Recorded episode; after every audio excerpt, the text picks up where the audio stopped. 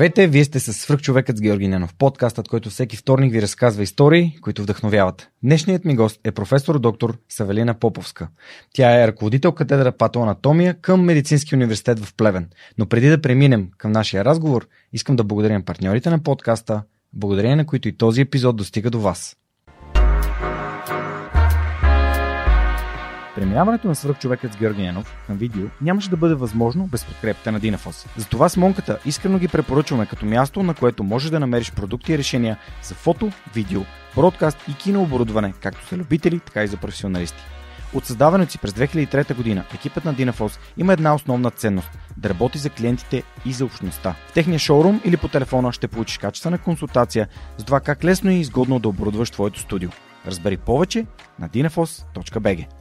Използвай промокод SUPERHUMAN21, за да получиш свръхчовешка отстъпка.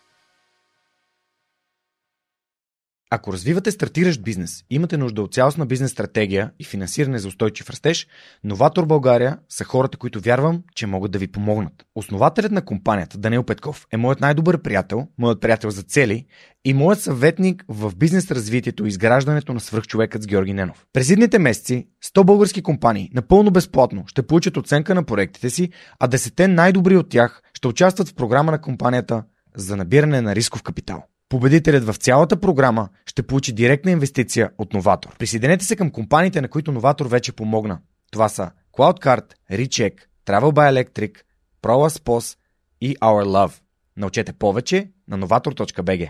Доктор Поповска, професор доктор Поповска, благодаря много, че днес сме заедно и а, така ще, ще продължим една тема, която с а, доктор Кръстава засегнахме малко или много, включвайки а, вашия личен така а, пример в контекста на, на здравето, на персонализираната медицина, на борбата с а, заболяванията, които наистина са, така се каже, бична на 21 век, именно нали, онкозаболяванията. А, благодаря, че приехте поканата.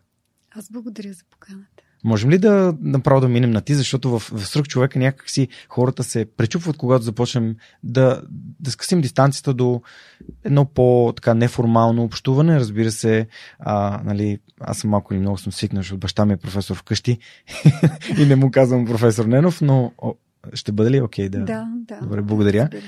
А, всъщност, много, много интересно, че така се, се нареждат а, а, нали, разговорите. А, професор а, Кръстева и всъщност сега а, нали, ти, а, Сали ме помоли да, да ти казвам. Разкажи ми за това, което те отведе всъщност към медицината, защото според мен медицината и, и като образованието е то е призвание, то не е просто професия и а, как, какво насочи теб като млад човек да потърсиш своята реализация именно там? Ами, както се казва, повечето професии са от хората. Имало само три професии от Бога. Това било на учител, съдя и лекар. Сигурно съм имала влечение към тези благородни професии. Пък и така, като се върна назад в моето семейство, съм израснала в семейство. Дядо ми имаше брат-близнак, който беше адвокат и аз дълго се колебаех дали да не избера това попреще, защото идваха много хора, взимаха съвети, той така им обясняваше и виждах, че помага на хората. Но другият му брат, големия брат, беше фармацевт и често ме оставаха в аптеката, така че аз съм израснала в аптеката сред лекарствата, сред белите престилки и на подсъзнателно ниво съм, съм избрала медицината. Първо, за да помагам на хората и второ, аз възприемам медицината като някакъв труден път, който е трябвало да извървя.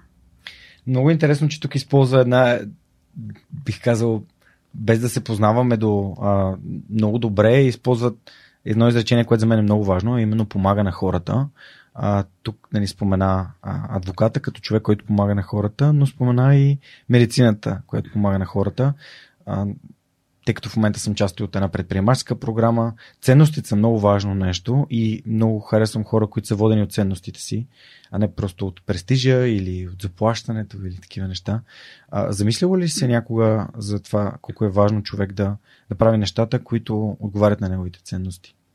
Ами да, то всъщност, както казват японците, аз прекарах доста време в Япония, там съм правила втората си дисертация казва, че трябва да си намериш това, което те кара, повода, който те кара сутрин да станеш от леглото. Това е така наречения икигай.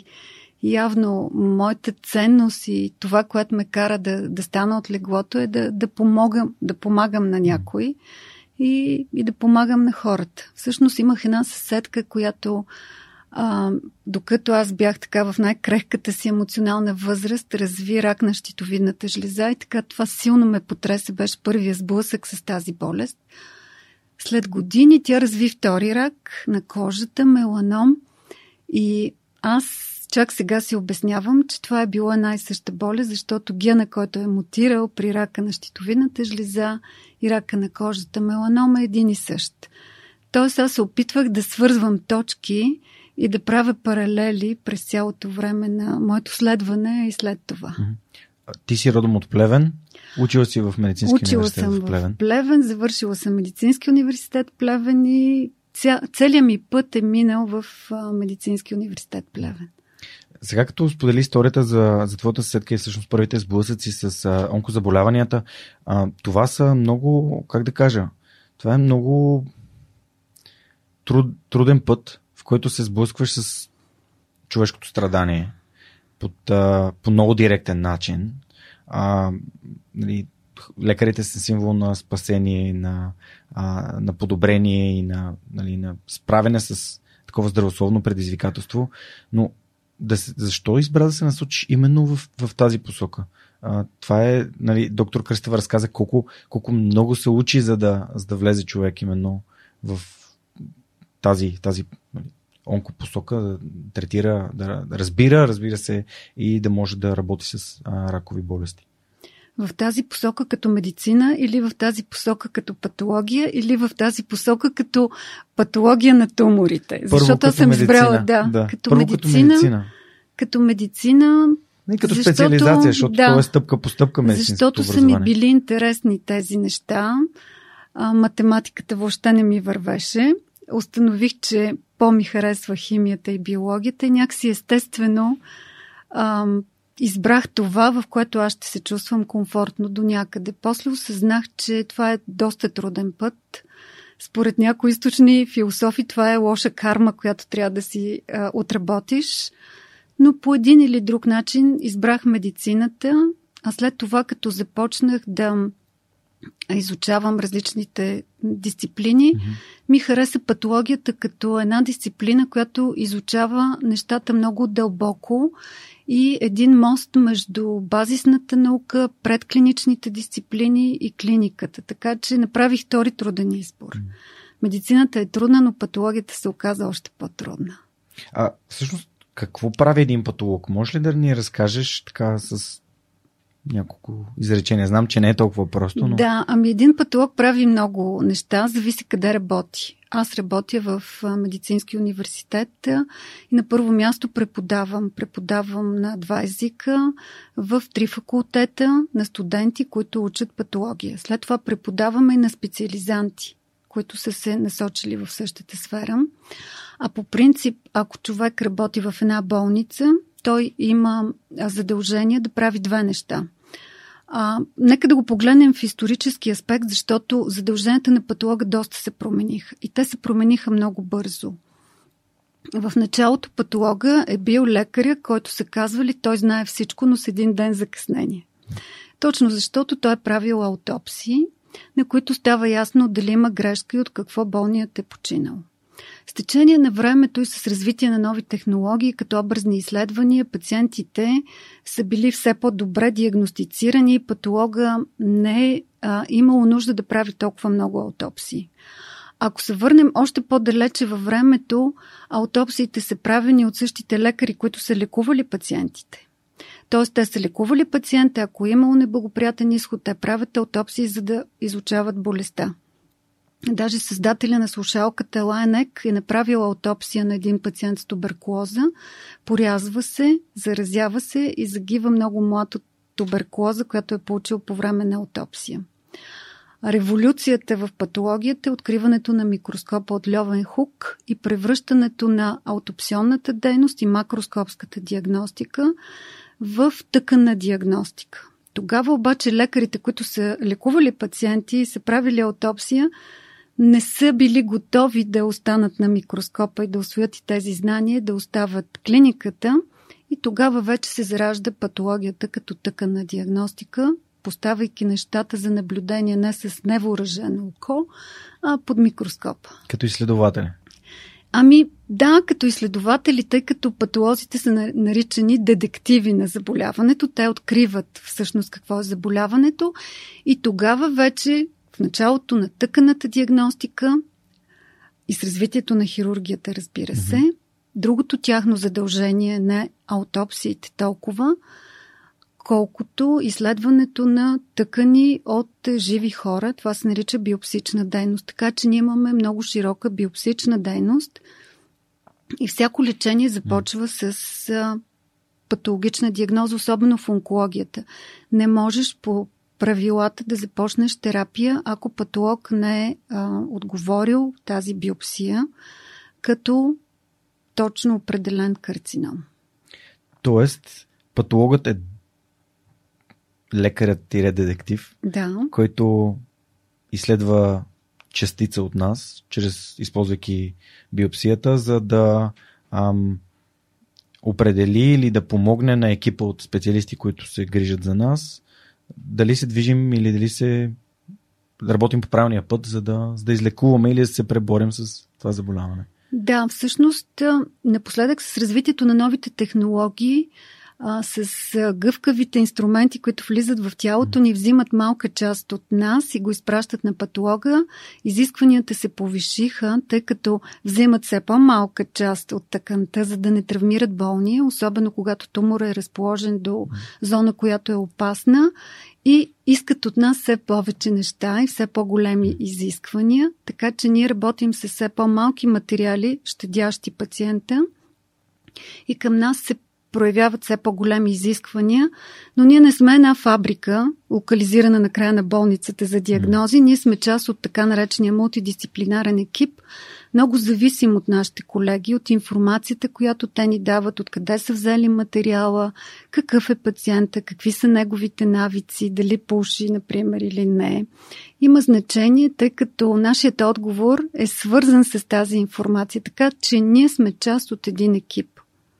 Да, доктор Кръстава много, по много готин начин описа колко е важно целият екип, включително и психолога.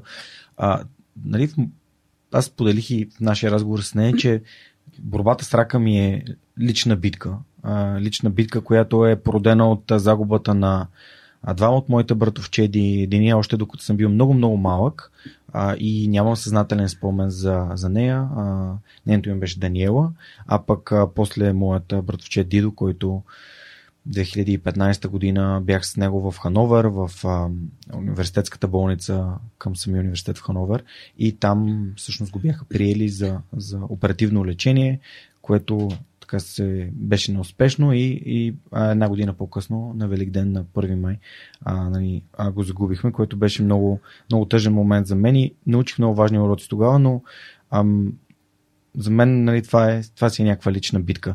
А патолога единствено и само с онкозаболявания ли се занимава или има и други а, моменти, в които той може да, да бъде полезен на лечението? Не, той. А, ние не сме профилирани да се занимаваме само с онкология.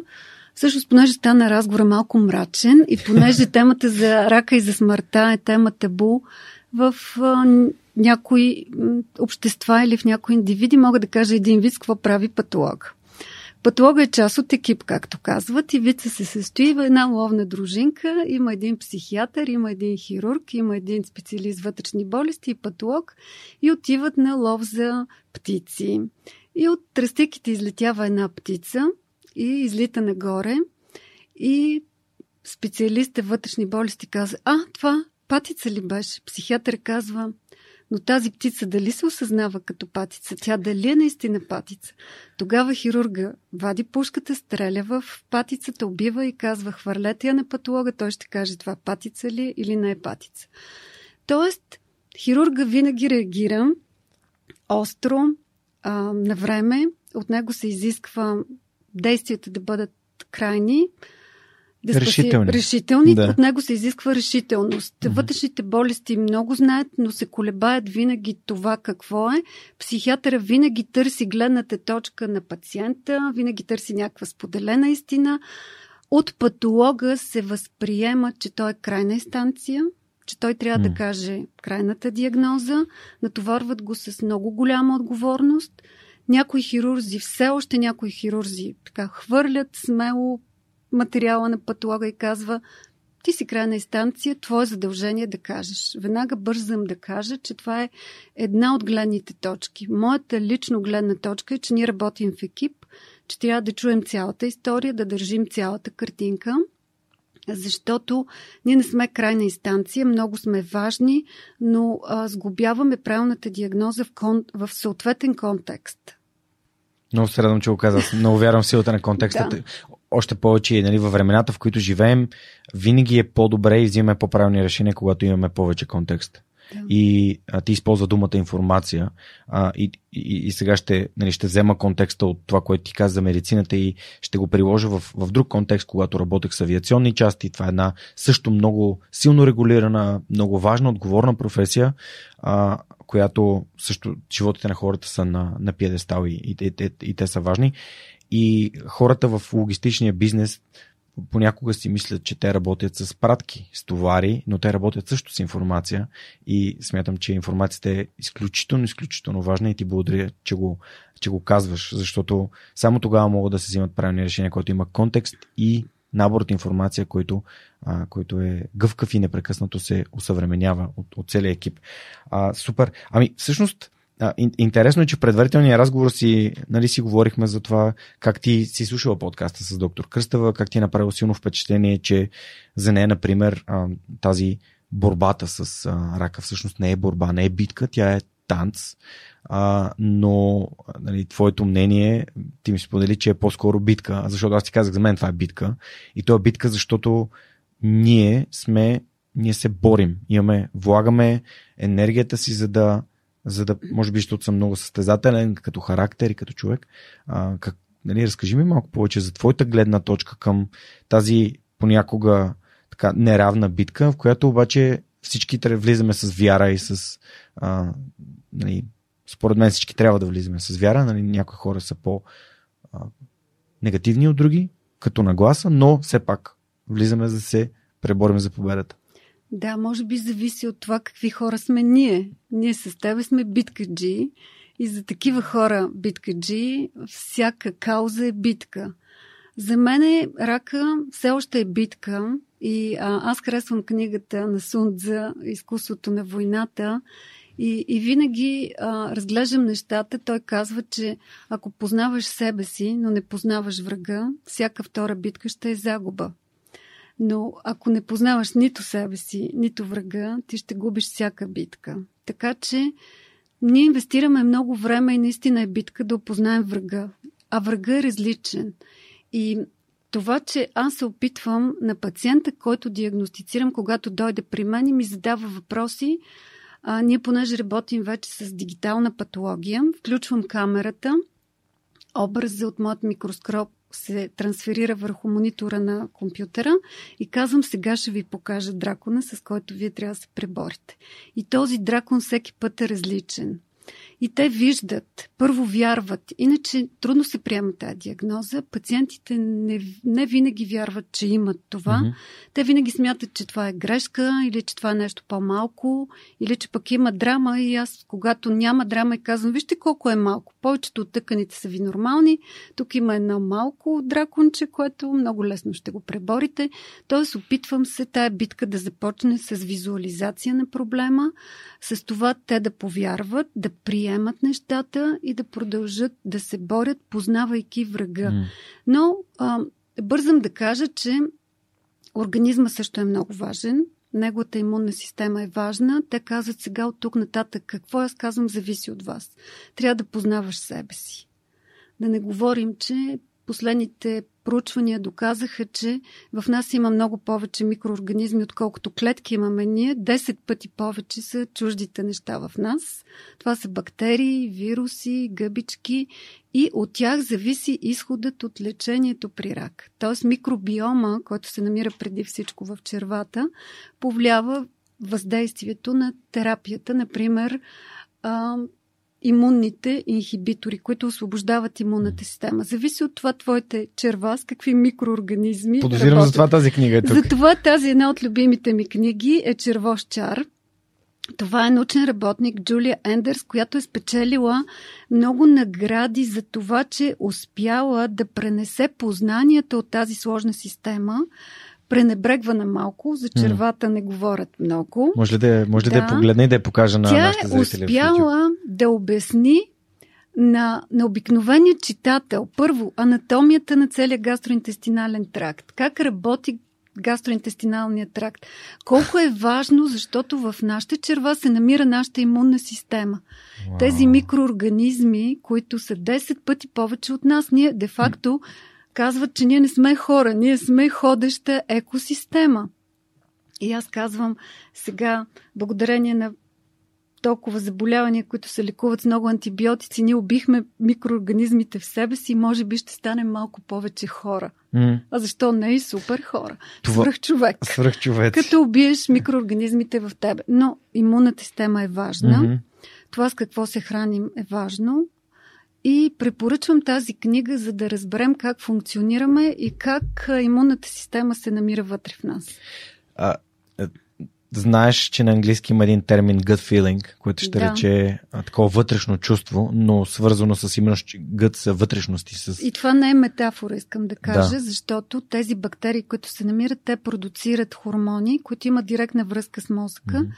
И това е така наречения gut brain – който подава сигнали на мозъка и се смята, че депресията, болест на Паркинсон се дължи не само на някакви незаснени причини, а това, че бактериите в червата не изработват достатъчно серотонин и не го подават към мозъка. Така че е много сложно взаимодействието на имунна система, микробиом в контекста на карцином. Добре. Говорим а... само за този контекст, защото да, иначе става много сложно. Да, да. А разбира се, а, нали, не, както си говорихме и с теб в предварителния ни разговор, не, нали, не искаме да, да говорим за всичко, искаме да говорим за, за, за твоята история и твой опит и, и звучи много, много интересно така като, а, като наблюдател на процеса, докато ми разказваш за визуализацията. Все пак преди 20-30 години нямахме технологиите, които да ни показват какво точно се случва. Как, а, как се случваше прогреса, тъй като ти от, от, от много време се занимаваш с изследването на, на, на тези заболявания и същевременно пък кога ти дойде това прозрение, че хората имат нужда да видят врага, имат нужда да видят ам, нали, дракона в себе си, за да, за да, да го идентифицират и да си кажат аз ще те победя. Може би, защото аз съм визуален тип и защото обичам да видя и тогава го възприемам много лесно. Може би, защото страдаме от семантично пресищане и защото разбрах, че хората, когато им говориш с термини, които те не са наясно, те се чувстват недобре, но когато го видят и без да им говориш, те някакси подсъзнателно разбират. А технологиите толкова бързо се развиват и толкова бързо промениха нашата практика, че откакто аз започнах работа, до сега нещата са коренно различни. А, ние вече практикуваме. В по-добра посока, надявам се. Да, зависи от гледната точка, дали е по-добра посоката. Има обаче някои патолозите са много консервативно общество. Те, имат, те са сгодени за микроскопите си. Те имат едно такова свещено действие с техния си микроскоп. Даже някои мои колеги работят още с онези огледалца, които хващат светлината от прозореца, за да не облъчват очите си, да не изморяват очите си. Но понеже аз обичам да ми е трудно явно и а, м- се занимавам с броене на генни копия на ниво светлинен микроскоп, т.е. това е така наречената а, тъканобазирана методика, хем молекулярна, хем виждаш гените, хем на твоя микроскоп, с който работиш, че силно увеличавам светлината, за да мога да преброя в раковите клетки дали има нещо повече, което движи рака да се дели много по-бързо. И тази технология нямаше преди. А, ние лекувахме всичко по един и същи начин. Това беше one size fits all. Да. Или конфекцията в медицината. Да. Даже пациенти с рак на гърда са лекувани по един и същи начин, независимо какъв е рака. Сега вече променената парадигма е, че рака, това са много болести вътре в него и благодарение на новите технологии и благодарение на секвениране на човешкия геном, ние разбрахме, че една болест е вътре много болести и дефрагментирахме болестта. И както я дефрагментирахме, така я поставяме пък в различни групи и вече събираме различни групи възоснова на тяхната молекулярна характеристика. До сега делихме рака на рак на стомаха, рака на дебелото черво, рака на гърдата, рак на кожата. Сега на базата на молекулярни характеристики, рака на гърдата показва еднакви мутации, като например рака на щитовидната жлеза и те се фрагментират на първо време, дефрагментират се и се събират с други типове карциноми, за да се лекуват по по-успешен начин. Да. Тоест, това групиране е свързано с разбиране в дълбочина на какво точно представлява да. този конкретен. Защото както ние хората сме различни, така и рака да. също е. До, до този Дракона извод, е различен. Да, до този извод стигат още древните гърци. А, Хипократ стига. Първо той има идея, че има една панацея, с която може да лекува всички болести. И предлага отвара от кокоряк на различни, на различни а, пациенти и се оказва, че някои се успокояват, а други поудяват. И той е стигнал до извода, че след като индивидите са различни и болестите са различни, и едно и също лекарство не може да влияе по един и същи начин на, на различните И то пациенти. по емпиричен път. И то по емпиричен път. Между другото, mm. много неща. Нека да се разберем дали медицината е наука да. и дали работи точно или работи точно по емпиричен път. Е, е, е, това е, според мен, в контекста на последните две години и разбирането повече да. на това, което се случва с, с нашето здраве. А, много се радвам, че нали, насочваш темата на там към нали, наука ли е медицината и какво значи да работи нещо по емпиричен път. Защото авиацията работи по емпиричен път. Прави се грешка, изследва се грешката и се прави предписания как тази грешка никога да не се повтори, защото живота на хората са изключително важни. А какво е твоето Имах по-голямо доверие в авиацията. Да. Ами, а, медицината, а, ако мога да цитирам, а, е бащата на медицината, а, сър а, а, а, Уилям Ослер. Той каза, ако не беше голямата разлика, големите индивидуални различия между индивидите, медицината щеше да е наука. Но тази голяма разлика между индивидите прави медицината изкуство. А пък патологията е изкуството в изкуството. Защото ние преценяваме едни образи под микроскоп и патолозите имат а, фантазия, трябва да сравняват нещо с нещо, което е нормално, да кажат доколко тези неща са отклонени и е малко субективна.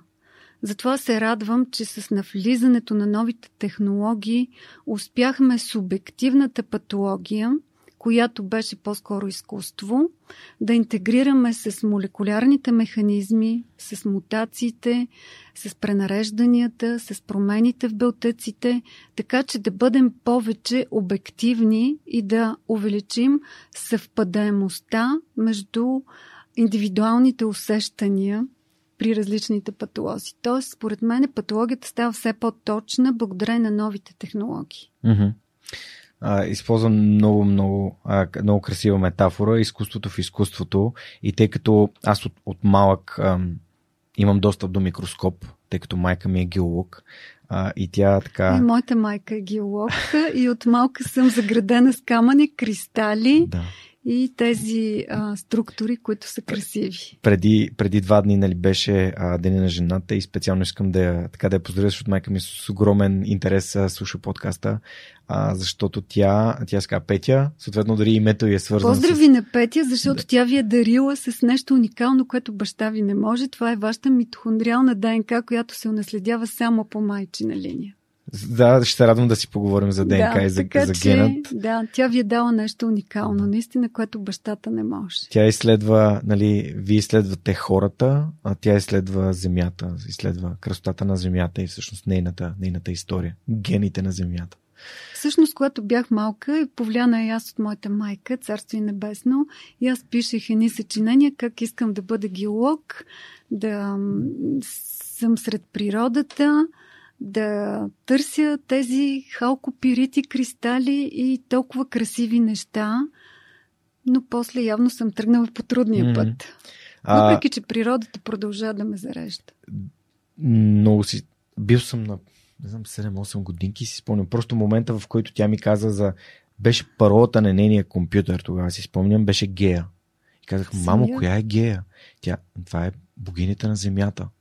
И, и тази дума много така много силно сега ми, ми, ми дойде, а, дойде много, а, че всъщност богинята на Земята как звучи. А, супер. А, явно, че имаме а, такива а, общи, общи черти. Ние с Георги Бардаров преди някой епизод си говорихме. Оказа се, че пък а, там с дядовците сме много свързани а, и със всеки от моите гости намирам такъв, такъв тип нещо и смятам, че всеки един от нашите слушатели също намира нещо общо. Това е с... концепцията за свързаност, която е налична навсякъде и в тимовата работа, и в медицината, и в живота. А, тук вече стигнахме до генът. Ти използва ам, момента, в който секвенционирането на, на ДНК, т.е.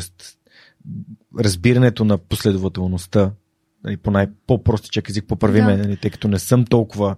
А, нали, да, аз не той съм Бил учен. Клинтън каза, научихме се да четем езика, на който Бог ни е създал. Тоест, ние идентифицирахме буквите и тяхната mm-hmm. последователност. Mm-hmm. Тоест, това е секвенирането. Да. Каква е последователността на ДНК?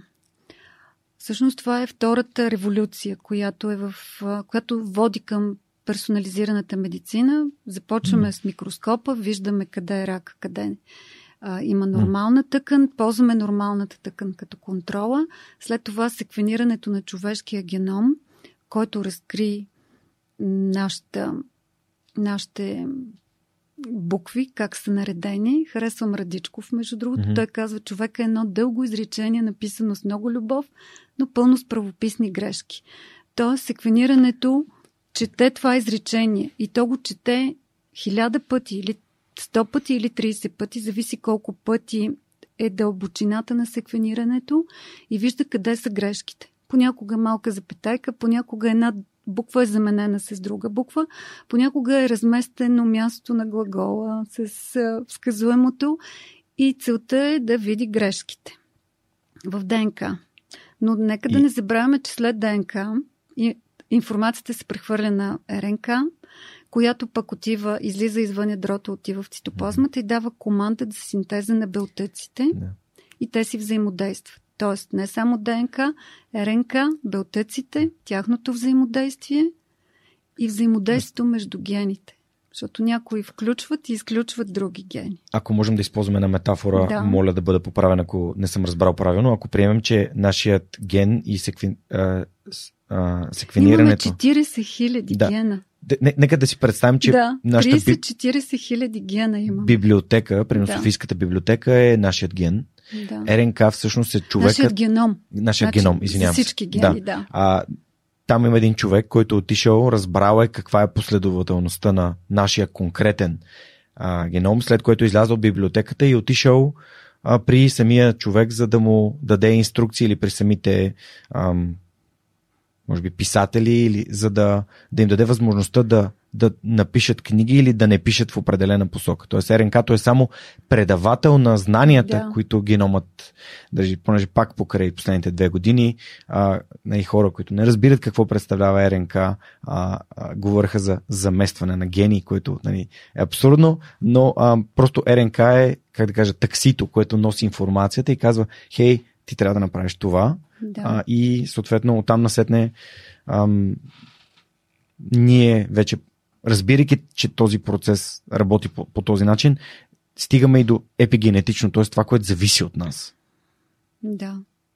Как можем да влияем, защото много искам да стигнем до преамтивната медицина. Много искам да стигнем до а, кои са нещата, които можем да правим за себе си и с себе си, за да се грижим за нашите правописни грешки. В смисъл в нашето изречение. Да. Ами, говоряки за преемптивната медицина, тя е така първия стълб на индивидуализираната или прецизираната медицина. Една концепция, която от 2015 година Барак Обама каза, аз искам страна, която да картографира човешкия геном и която да приложи прецизираната медицина или персонализираната медицина. Тя има няколко стълба, ако mm-hmm. така мога да кажат. Първата е преемптивната медицина – идентифицирането на наследствените обременености и грешки, с които mm-hmm. сме родени, след това скрининг, това е идентифицирането сред здравите на тези, които вече са се разболяли, след това ранната да, диагностика. Само една стъпка назад. Ще да, кажем, че се да, връщаме се и казваме така. Първата... Това, че го имаме в а, геном, геномът, да. това не значи, че то е развито и че вече сме се разболяли. И това въжи за всички болести. Ами, Предразположени е сме, Ако имаме да. риск, но не значи, че със сигурност ще се случи. И тук Анджелина Джоли можем да използваме. Да, пример. добре. А, значи зависи от това какво е заболяването. Да. Ако заболяването се дължи на мутация на един ген, mm-hmm. и ако този ген ни е мутирал, със сигурност ние ще развием това заболяване. И това е присъда.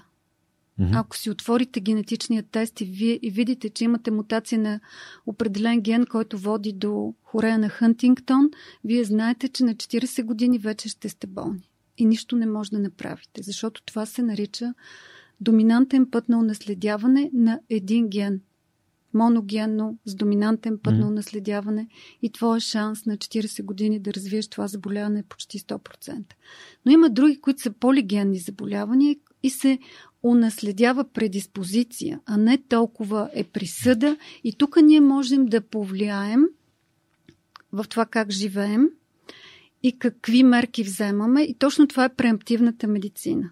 Когато получиш информация, още когато ти си здрав, даже още когато ти си малък, а в бъдеще може би и бебетата, но за сега не е етично едно бебе да го изследваш и да му кажеш, съжалявам обаче, твоя живот на толкова години ще бъде това. Къде е Има границата много... на етичност? В смисъл, колко години е? Трябва да поканите специалисти по биоетика, защото наистина, като говорим и за едитиране на гени, за а, режисиране, за геноинженерство, също поставя много биоетични, много етични въпроси. Да. Така, а случаят Анджелина Джоли е ефект на Анджелина Джоли, което беше публикувано в списание Time – тя реши да изследва нейната предиспозиция, защото имаше фамилна обремененост в семейство. Нейната майка и нейната леля а, имаха развито а, онкологично заболяване. Тя изследва кръвта си на ниво, когато е здрава, и нейните резултати не значиха 100% присъда. Значиха, че нейният риск, когато стане на 60 години, е десетократно по-висок от, друг, от общата популация. Но преемптивната медицина води до решения, които се наричат риск редуциращи решения. Тоест тя реши да направи така, че да отстрани тези органи, които са в риск. И това е след като тя е приключила репродуктивните си задачи няма намерение повече да ражда. Тя взе това решение, махна гърдите, махна ендометриума, махна яйчниците, т.е. тези органи, които са в най-висок риск. Това не значи, че тя е снижила риска си до абсолютната нула, защото при това заболяване, тя мутация има на един тумор супресорен ген, брака 1, е тотално елиминирала риска, но поне тези най-чести органи, които са засегнати. Ако мога пак с метафора да се изразя, рак се дължи най-основно на дефекти в два вида гени. Едните са протоонкогени, mm. които се превръщат в онкогени, другото тумор-супресорни гени. Това е като една кола на инструктор с спирачка и газ. Ако се щупи спирачката, се натиска додолу и става катастрофа. Това е когато имаш мутация в този онкоген. Ако се щупат спирачките, тогава няма време за поправка, няма време за реакция, пак ще има катастрофа, но тая катастрофа настъпва по-бавно. При нея беше щупена едната от спирачките. Mm-hmm. Всъщност ние наследяваме две генни копии. Едното от майката, другото от бащата. Нейното генно копие от майката е било дефектно поначало, това генокопие на баща и работи. И работи добре, но до 60 години след това се увеличава риска от карцином. Да. Така че това не е на всяка цена. Да. И тя направи своите мерки с риск редуциращата терапия. И не знаем, хирургия. Да, и не знаем по какъв начин дали докато нали, не като стане 60 години, ще можем да разберем, нали, като с развитието на възрастта, дали Тя това реши е... да не чака. Има да, да. други пациенти, които го носят в съзнанието си и могат да ходят два пъти в годината на профилактични прегледи. Това е вече не преемптивна, да. а скринираща медицина. Още докато е ти си здрав, още докато ти нямаш никакви оплаквания, да търсиш с новите технологии, било то образни, било то туморни маркери, mm-hmm. или даже най-неинвазивното изследване е урината спонтанно отделена урина, вече с новите технологии, могат да се намерят такива частички от отделеното, а, от мястото на мутирало а, зона ДНК, че да предположи, че точно тази мутация е характерна за гърда и да изпратят тогава на образни изследвания да търсят много малък карцином. Така че има различни решения. Аз обичам хората да не виждат проблемите, а да виждат решенията и да стават част от решението, а да не стават част от проблема. Супер. Това беше много интересно, тъй като ам, много обичам хора, с които като си говоря, те ми разказват и в метафори, използват истории, а, вкарват контекст, защото науката е трудна за разбиране, да, а още и повече. Това са инфлуенсърите, научни работници, които да. така обясняват нещата. Истинските инфлуенсъри. Да, които така обясняват нещата, че да станат ясно, както каза моят докторант и на самите тях. да. Супер. Добре, а всъщност нали, преди малко стана дума, че е важно нали, какво е ДНК на тумора и какво е всъщност какво представлява той. Той може да бъде групиран с други тумори по други органи прямо да. неговите резултати. Ам... Може би за в бъдеще класификацията да. няма да е органобазирана и тъканобазирана, mm. както е сега, mm-hmm. а ще е молекулярно базирана, защото Тоест, клиницистите искат да. А, да им дадеш информацията така, как те ще лекуват пациента, а не от какви точно клетки, как да. изглеждат а, патолозите много се увличат в тази, аз казвам, дескриптивна част на патологията. Най-романтичната част описват много подробно как изглеждат нещата под микроскоп. Клинициста казва, искам едно изречение диагноза, искам код на болестта, за да мога да го кодирам правилно. И искам, всъщност това е променената роля на патолога, ти да ми кажеш аз какво да го лекувам, той дали трябва да се лекува и дали с това лекарство, което ти си ми го идентифицирал чрез така наречените биомаркери, той ще отговори на лечението. Тоест от нас вече се искат нови неща. А Нилс Бор, който е бил а, футболист и е получил Нобелова награда за физика, казва предсказването е трудно, особено когато говорим за бъдещето. А какво очакваме в бъдещето на, на ами, патологията? Не, а, за бъдещето на патологията очаквам позитивно развитие, тъй като патолозите стават все по-малко, защото малко хора избират трудният път в медицината, а, при който няма директен контакт с пациенти, който няма благодарност от пациентите – а, да не говорим за заплащане и за финанси, защото това също е важно, но е обект на, на друг разговор. Очаквам да ни помогнат в областта на патологията новите технологии, особено в този ниско квалифициран труд, който отнема много време и енергия на патолога. И това е изкуственият интелект или а, увеличеният интелект, софтуерни програми, При нас вече нещата се сканират, стъклото се сканира, от което слагаме диагноза и ние може да го изпратим на някой в чужбина, може да го видя аз на телефона си, mm-hmm. докато говоря с вас. Моите асистенти могат да ми изпратят това, което в момента диагностицират и аз да кажа това е така или това не. Тоест ние практикуваме дигитална патология. Нашите студенти си гледат препаратите не като идват при нас, както в миналото, а от къщи, от през телефоните си, влизат в облака, където ние сме качили нашите образи и си ги гледат през телефоните. И много бързо се ориентират, когато им задам въпроси за информация, също през телефона. Тоест, това е 5-минутната информация, е много достъпна, но аз ги уча на разум и на модел на мислене. Да, това е според мен е много важно. Вашата роля, нали, твоята роля, извинявай се, като, като предаваш знанията, което за мен е фундаментално. И как предаваме не само информацията и теорията, еми тези модели на мислене, но а, бих искал да оставим малко преподаването за една идея, една идея по-нататък, защото Добре. има още някакво въпрос, свързани с... А, аз съвсем скоро си направя геномен тест. Даже ти изпратих резултатите, да. за, да, за да видиш какво... Има неща, които мен ме изненадаха в положителна посока. Има неща, които са... Имам нали, риски, съответно би следвало да взимам съответните а, мерки, да не злоупотребявам с... А, нали, имам а, там наситените масни кисели, а, предразположеност, което е свързано и с, може би, там, затластяване, диабет и такива неща. Но аз реално се, се грижа за, мен, за здравето си. Това, това за мен е много важно. И другите неща, които много ме впечатлиха, бяха издържливост и а, атлетичност, нали, коефициентите, които имам някакъв ултраположителен резултат. А, геномните тестове всъщност навлизат все повече и повече, но какъв начин те могат да бъдат използвани. Не само в контекста на, на медицината и на патологията, но и, изобщо в нормалния живот след това можем да влезем в дълбочина. Защото ако бях слушател на нашия разговор тук, щях да съм, добре, аз как мога да си изследвам, къде да си изследвам, какво да направя, така че да разбера каква е моята предразположеност, какви гени имам от, от моите родители геномните тестове навлизат широко в много различни сфери аз не страдам от ултракрепидизъм, т.е. да се из, изказвам по различни mm-hmm.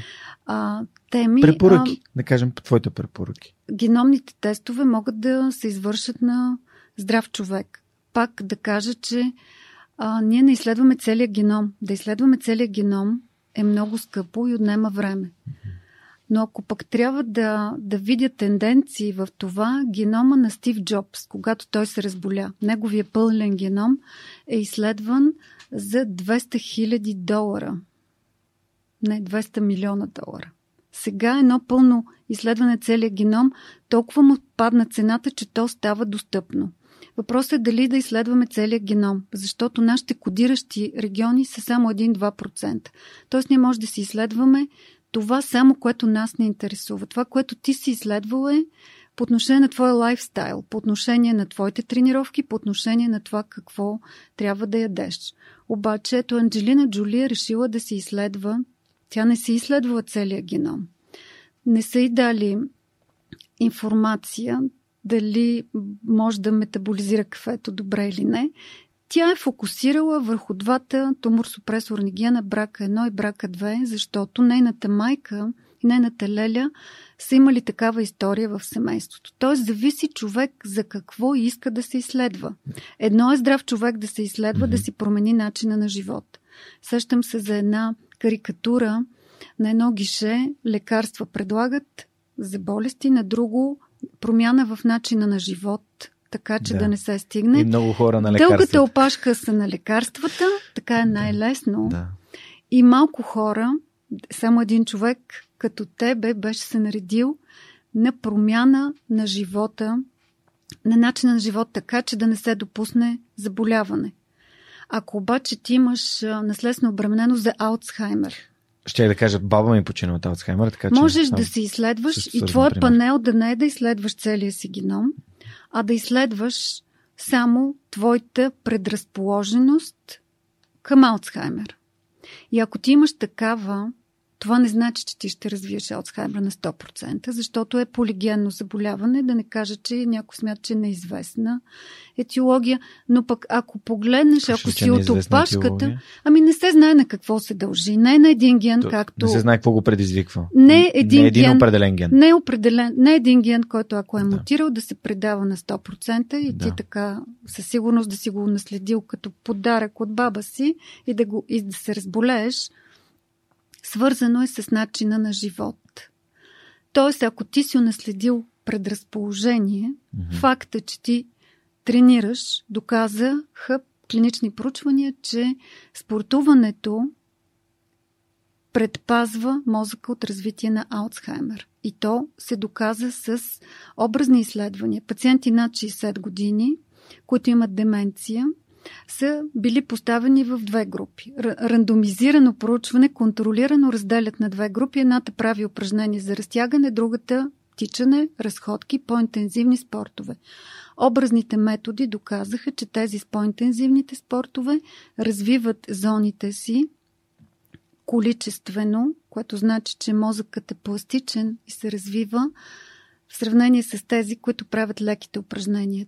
Тоест, белтъците, които се синтезират по време на спорта. Знаеш, че се синтезират и хормони, за да се борят с болката, и вещества, които са сходни с опиятите, канабиноид. Така че ние сме една ходеща аптека. Ако нещо ни боли и ако се разходим или ако преодолеем болката и спортуваме, тези хормони, които са синтезирани, така ще ни възнаградят, че тази болка леко по леко ще си отиде. Регенеративно здраве. Регенеративното здраве. И, Вау.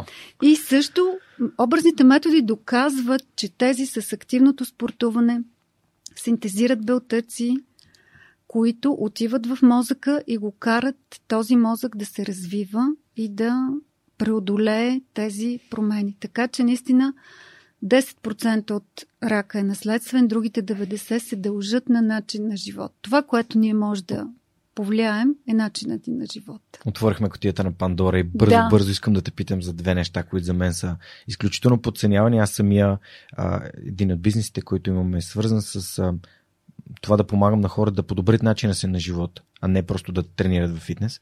А, двете теми са на първо място искам да те питам за съня, тъй като аз съм чел проучвания, че има връзка а, между недоспиването и Алцхаймер. Нали? Не съм сигурен ти дали си попадала на такъв тип изследвания, но а, липсата на сън, пък съвременното общество, тя прогресивно а, става, чисто количествено става по-малък, а, благодарение на електричеството и на устройствата. Да, аз това щях да кажа. Аз Да. трябва да си призная, че аз също не спя добре, защото трябва да бъда поставена на дигитална диета. Тоест, аз до последно, до преди да искам да заспя, аз стоя на телефона, на таблета, мозъка се облъчва със светлина и а, в нашия мозък има един център, който синхронизира нощта и деня. Да. И ако пътуваме на запад или на изток, още по-драматично е, се получават дисинхронози и така наречения джетлаг Джетлаг, да.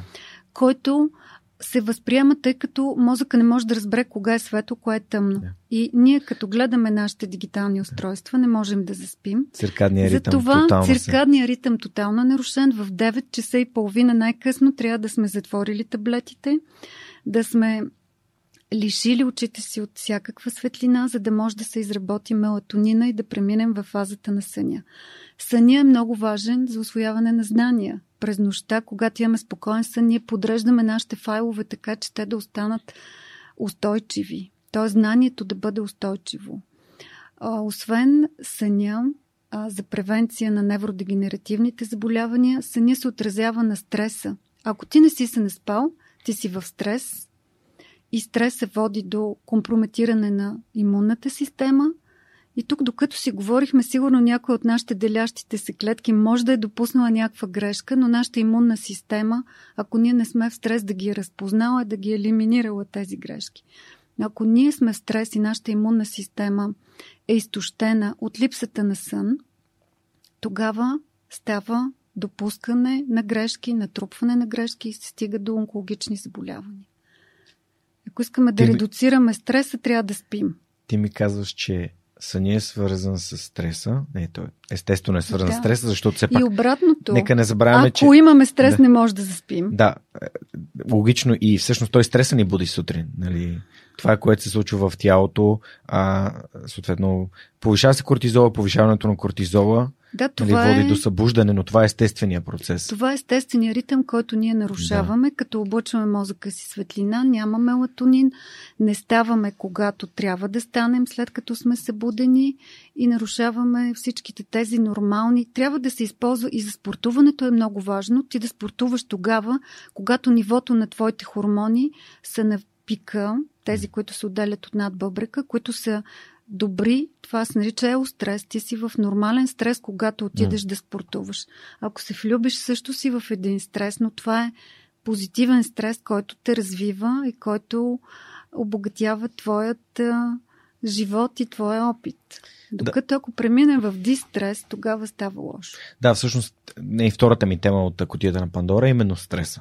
А, имам гост в моя подкаст, Борян Герасимова, който ми, ми разказа как точно такъв тип а, труден период в живота им, а, работа, заболяване на близък човек, просто натрупване на много стрес нейния живот, който отключва а, лимфом на Ходжкин. И Да. всъщност тя се преборва с него и решава, че ще инвестира, нали, напуска корп- кариерата си в IT, това е един нали, прекрасен бранш, за да помага на хората да, да, да използват чрез геномни изследвания, а да, да опознават себе си, за да могат да работят с, а, с това, за което ние си говорихме, може би, последните 20 на минути, именно да разбират по-добре предразположеностите, които имат, да се грижат по-добре пре, нали, или проактивно и да правят превенция а, за тялото си, да правят по-добри избори. Та, всъщност тя не е единственият човек, който познавам, който се е преборил с такова заболяване и което е провокирано от, именно от стреса. Но когато говориш с ам, хора, които са много така добри професионалисти, хора с семейства с две-три деца, наистина, които са забравили да се грижат за здравето си, натрупали се няколко килограма или няколко десетки килограма или пък не спят и си казват, не, аз сега не аз спя, сега трябва да работя, семейството ми има нужда от това аз да работя, забравят и когато им кажеш нали, за стреса и каква роля влияе, и като им кажеш, ама когато ти си живееш под този стрес, ти не си помагаш, ти не помагаш на семейството си, ти не се грижиш за себе си. И така, стреса нищо не може. Нали, един вид стреса не е това, което би ме разболяло, а, но как, какво послание изпращаме към хора, че хей хора, стреса не е за подценяване. Това е, може би, голяма част от дори, дори сега, последните две години, от, от, от страха, непознатото и стреса, а, хората взимат безумни решения за, за живота и за здравето си. А, зависи какво разбираме под стрес. Да. Да, да. Първо трябва да дефинираме стрес. Това е едно понятие, което Хан Селия въвежда. Той написва 39 книги, М. които завършват накрая много физиология и накрая философия. И той казва, имаме нужда от любов.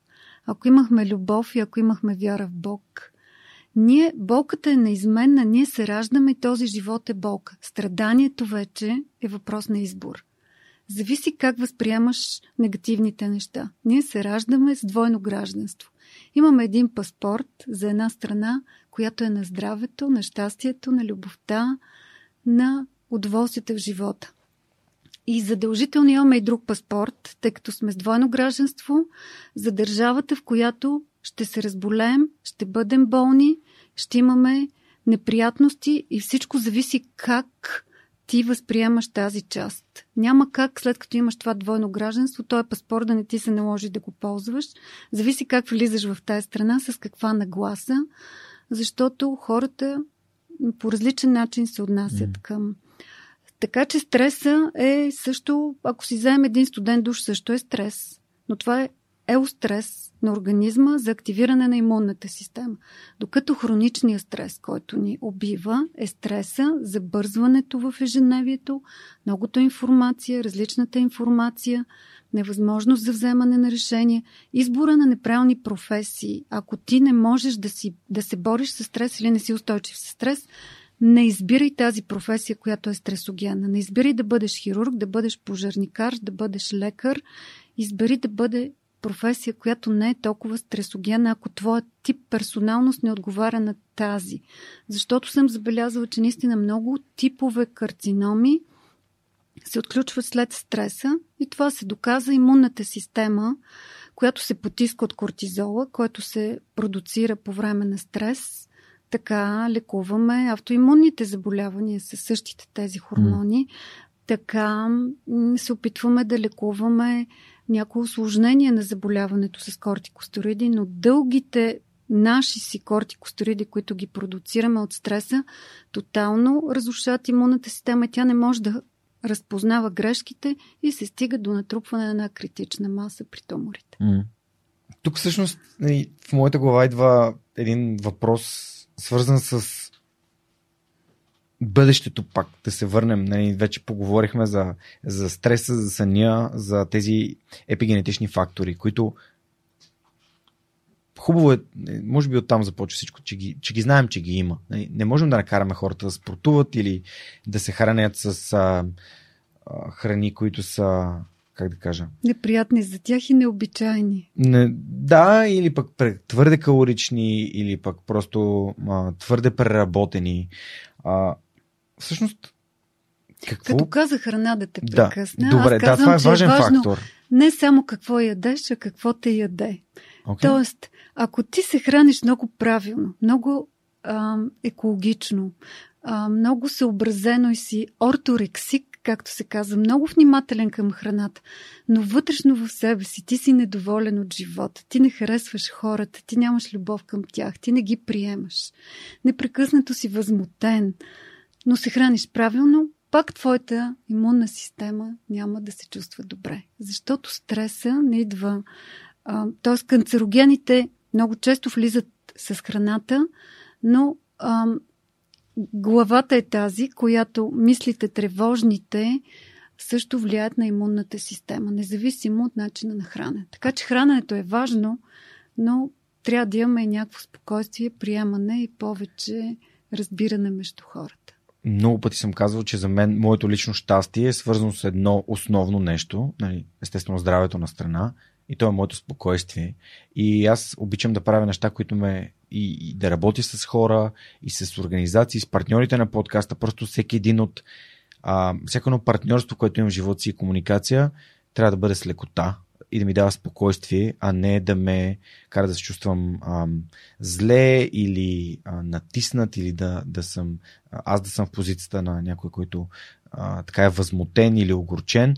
А, как, каква е формулата на професор доктор Поповска да се справи с това спокойствие? Защото ние оказваме, да, тук има го, обаче как, как хората го постигат? Защото нали, много е важно това нещата да се случват лесно. Много харесах тази дума с лекота. Това са най-добрите любовни взаимоотношения, когато нещата са а, постигнати с лекота да. и от само себе си, да. а не чрез представяне на човека такъв какъвто не е, защото това му отнема много сили, много енергия. Той не може непрекъснато да бъде друг човек. И изведнъж той показва истинското си лице и изведнъж други човек не разбира, ама какво се случи ти така, защо се промени. И аз харесвам нещата да се случват с лекота, и аз харесвам да работя в екип, не в който аз съм доминанта, не в който аз съм лидер, раздавайки задачи, в който всички се забавляват. Така успявам и с студентите да се забавляваме. Така успявам да превърна всичко в игра, всичко в а, не толкова сериозно. Всъщност, моят девиз е не приемай сериозно себе си, приемай сериозно работата си. Но когато приема сериозно работата си, аз почвам да ставам изискваща към хората, които работят с мен, за да могат и те такива, такова отношение да имат не към себе си, а към работата си. И смятам, че лекотата е много важна, защото тя дава това усещане за удовлетворение, за липса на стрес, за забавление докато работиш. И това с годините натрупва любов, защото моите пациенти, които идват, казват, вие обичате работата си. Личи си, нали? И аз наистина, да, личи си. Така. Е. Те разбират пациентите, кога човек прави нещо с любов. Може да влезеш и в едно такси и да разбереш дали човека обича работата си също да. така. И а, тук много ми хареса тази връзка между професионализма и лекотата. Нали, да. да си професионалист не значи да си а, буквално а, един а, кон с капаци, така да се каже. Да. А, ами, наистина, играта и забавлението. Аз не се възприемам като най-великия а, подкастър, а, камо ли пък в България или в Но света. Но се чувстваш добре. За мен това е моето, моя екигай. Да. Това е моята пресечна точка на всички неща, на моето удоволствие, удовлетворение, спокойствие, щастие.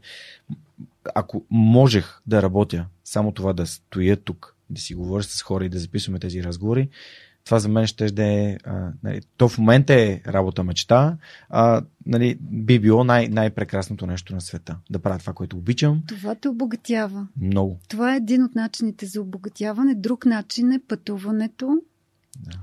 и опитването на храни, които са странни, които са местни за съответното а, място, където ти се намираш. Аз казвам, аз не хода в чужбина, аз ходя да обогатявам своя микробиом с местните храни, защото наистина това обогатява нашите бактерии. Те се чувстват добре и командват нашия мозък по правилния начин. Иначе, ако бяха само вредни бактерии, щяха да кажат яш захар, ние обичаме сладолет и наистина има проучвания, които казват, че нашите вредни бактерии, които се намират в нашите черва, командват мозъка така, че ти да искаш да ядеш повече сладко. Примерно.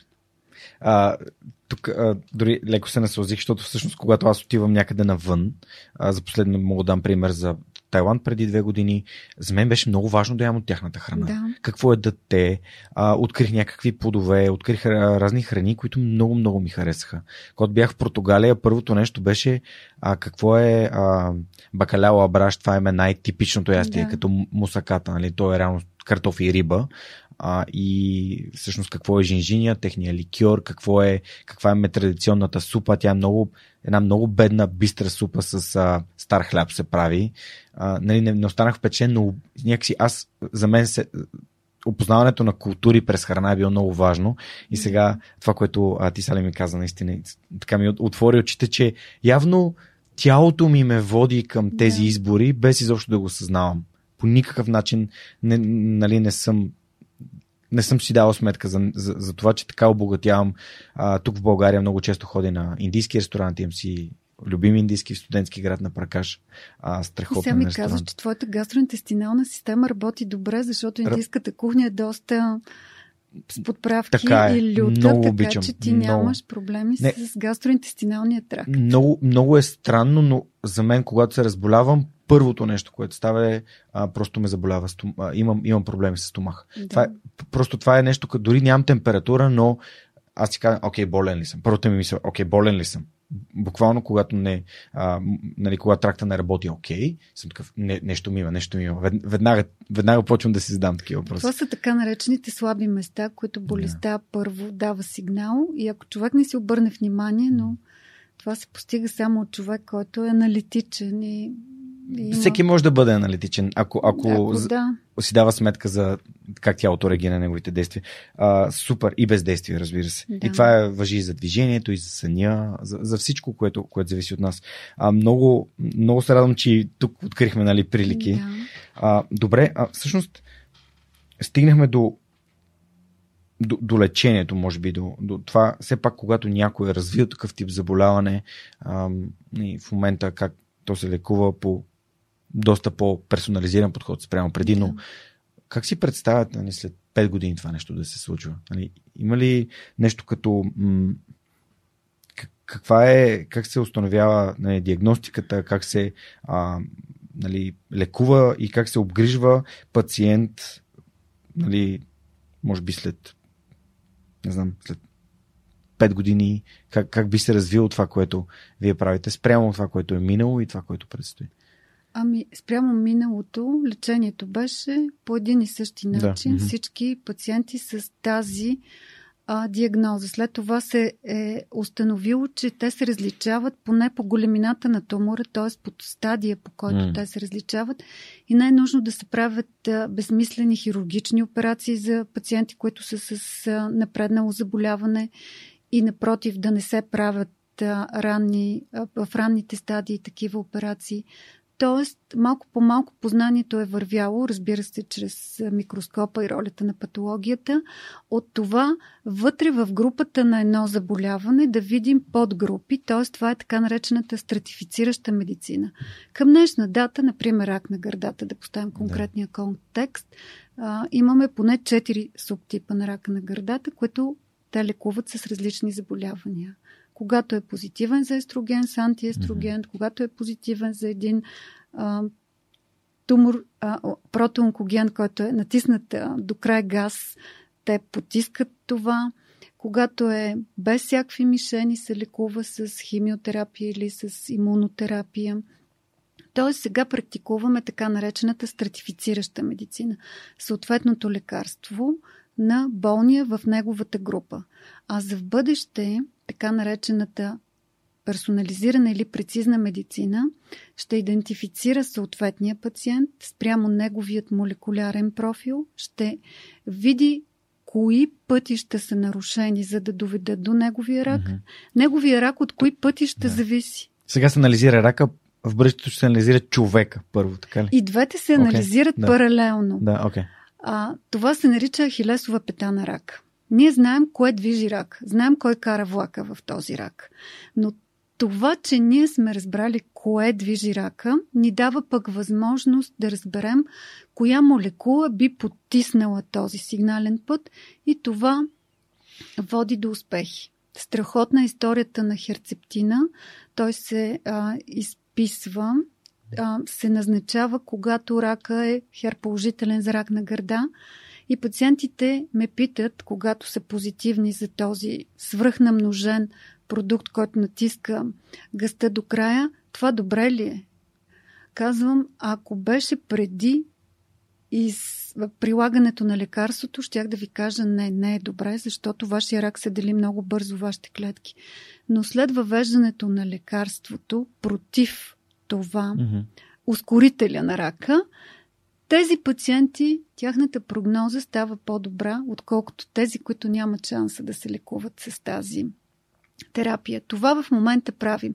Разделяме голямата група от 20 типа морфологични, патологични mm, карцинома на 4, за да знаем кой с какво се лекува. Това е стратифициращата медицина. За в бъдеще се надявам да приложим персонализираната медицина, всеки пациент да си види дракона визуално, да знаем, че при различните пациенти те са различни и това е научно доказано. Например, две групи плъхове ги разделят от една и съща порода в две кутии. Едните плъхове ги слагат със семейството, с малките плъхчета, другите стоят отделно сами. И от двата вида плъхове индуцират карцином на гърдата – чрез така наречените канцерогени. И двата вида плъхове развиват карцином. Но като го поставим под микроскопа, плъховете, които живеят в котията с семейството и които имат подкрепата, при тях карцинома изглежда различно от тези, които са в другата котия, които са сами, които са стресирани.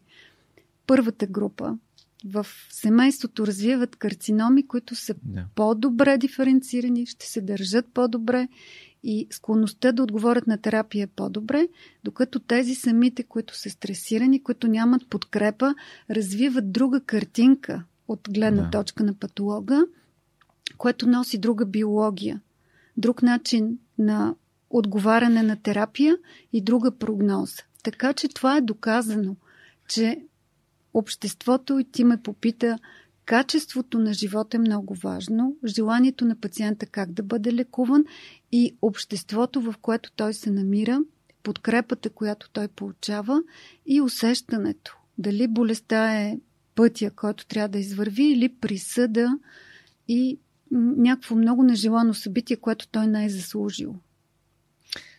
Уау, не, не съм и подозирал, че в контекста дори на медицината ще можем да изведем важността на средата. Но за мен средата е фундаментална. Да, средата е, е на причините втора, да съм тук. Моята втора дисертация е тройно негативен карцином на гърда. Те се развиват само когато жената е в стрес. Това са самотни майки, които са останали без работа.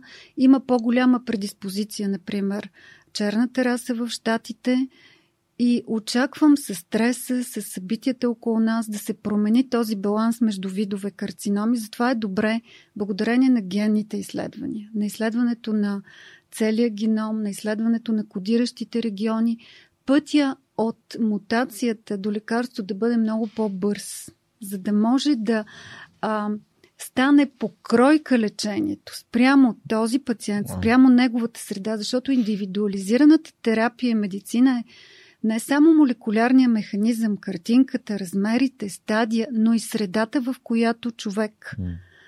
живее.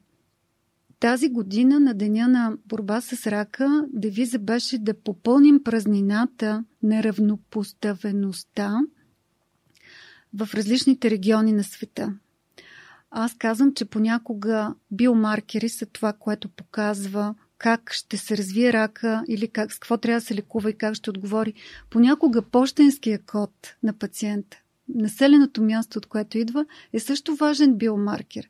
Той показва дали той ще има достъп до лекар, дали ще може а, да сподели неговия проблем, дали ще може да получи подкрепата, дали ще има достъп до иновативни технологии за диагностика, дали ще има достъп до лекарства, между, време, между другото, в България доста пациенти имат достъп до най-новите лекарства. Но се надявам да имат достъп и до, точно до тази диагностика, mm. индивидуализираната от тъкан, а най-новото е и от кръв. Супер. Така наречената течна биопсия. А, ще използвам един цитат, който вчера си записах, като си говорихме по телефона, а, за да, така, за да, за да сложим една точка на това. Със сигурност ще включваме и а, по-нататък в разговора, ще се връщаме към, а, към, към а, твоята професия, но много ме впечатли. Всеки е индивидуална вселена от гени. Да, аз така си представях микроскопа ми, насочен към тумора, е телескоп, насочен към звездите, но обърнат наобратно.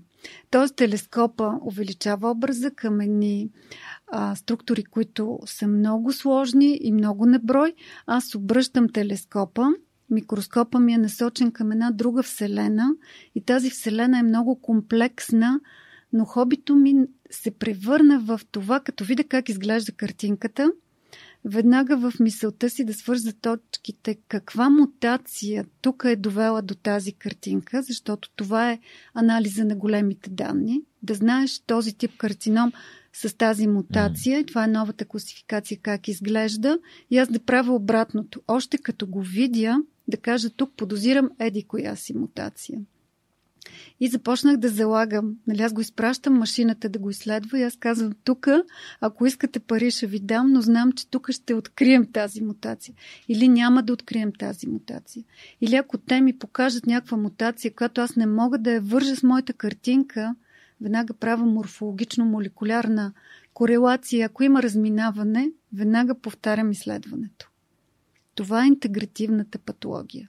Да успее да, да, да събере тази картинка, този пъзел и да, и да се напаснат нещата. Нещо, което наистина се препоръчва. Казва, ако получите този резултат при този тип тумор, значи има грешка. Или това не е вашият тумор, или това не е вашия резултат. Повтаряйте и имайте критично мислене. Яко. Супер. И ето вече сякаш естествено отиваме към критичното мислене, да. към а, всъщност а, мисловните модели и нещо, което предварителния разговор, докато подготвяхме техниката си, заговорихме, а именно за нали, от критичното мислене зависят много неща, като как се приема информация, как се идентифицира дезинформация, теми, които смятам, че сега набират много голяма така важност в обществото като цяло, но по принцип според мен ще набират още по-голяма важност, тъй като проблемите, да. ако, не, ако не го решаваме, то ще, то ще задълбочава. А, в какъв момент взе решение, че искаш да се занимаваш с преподаване? Защото това си е нова вселена. Нали? Ако медицината е една вселена, преподаването на знание, то е нова вселена. Преподаването е голямо предизвикателство. То отнема време, отнема сили, но а моят девиз е човек а, добрият учител си остава ученик за цял живот. Докато преподаваш, първо ти се учиш. Непрекъснато трябва да се развиваш, защото ние преподаваме на различни студенти. Това са англоязикови студенти, които ще отидат и ще а, практикуват своята професия в друга страна. Те се връщат в Англия, връщат се в Штатите, връщат се в Индия. Така че ние трябва да преподаваме а, някакво глобално познание, което да е важно, което независимо от местните регулации, независимо от местните препоръки, то да е валидно. Затова приех това предизвикателство, като продължение на това явно, че обичам да ми е трудно и да преодолявам предизвикателства, непрекъсто да излизам от зоната си на комфорт, да преподавам на два езика, да преподавам на различни а, студенти от Япония. Имаме студенти от а, цялата, целия глобус. А, и всъщност осъзнах, че аз не мога да им предам цялото познание на моята дисциплина. Първо, защото тя е необятна. Ние преподаваме знания за всички болести. За морфологията, морфологичните промени за всички болести. Ние не сме толкова широки специалисти, те ще станат различни специалисти. Затова малко по малко започнах да им преподавам а, информация, която те да надграждат, да останат отворени системи, да останат гъвкави и жадни за знания и ги предупреждавам, независимо как им звучи това, че това, което аз сега ги уча, след 5 години вече ще е старо. 50% от това, което аз сега ги уча, може би няма да е вярно.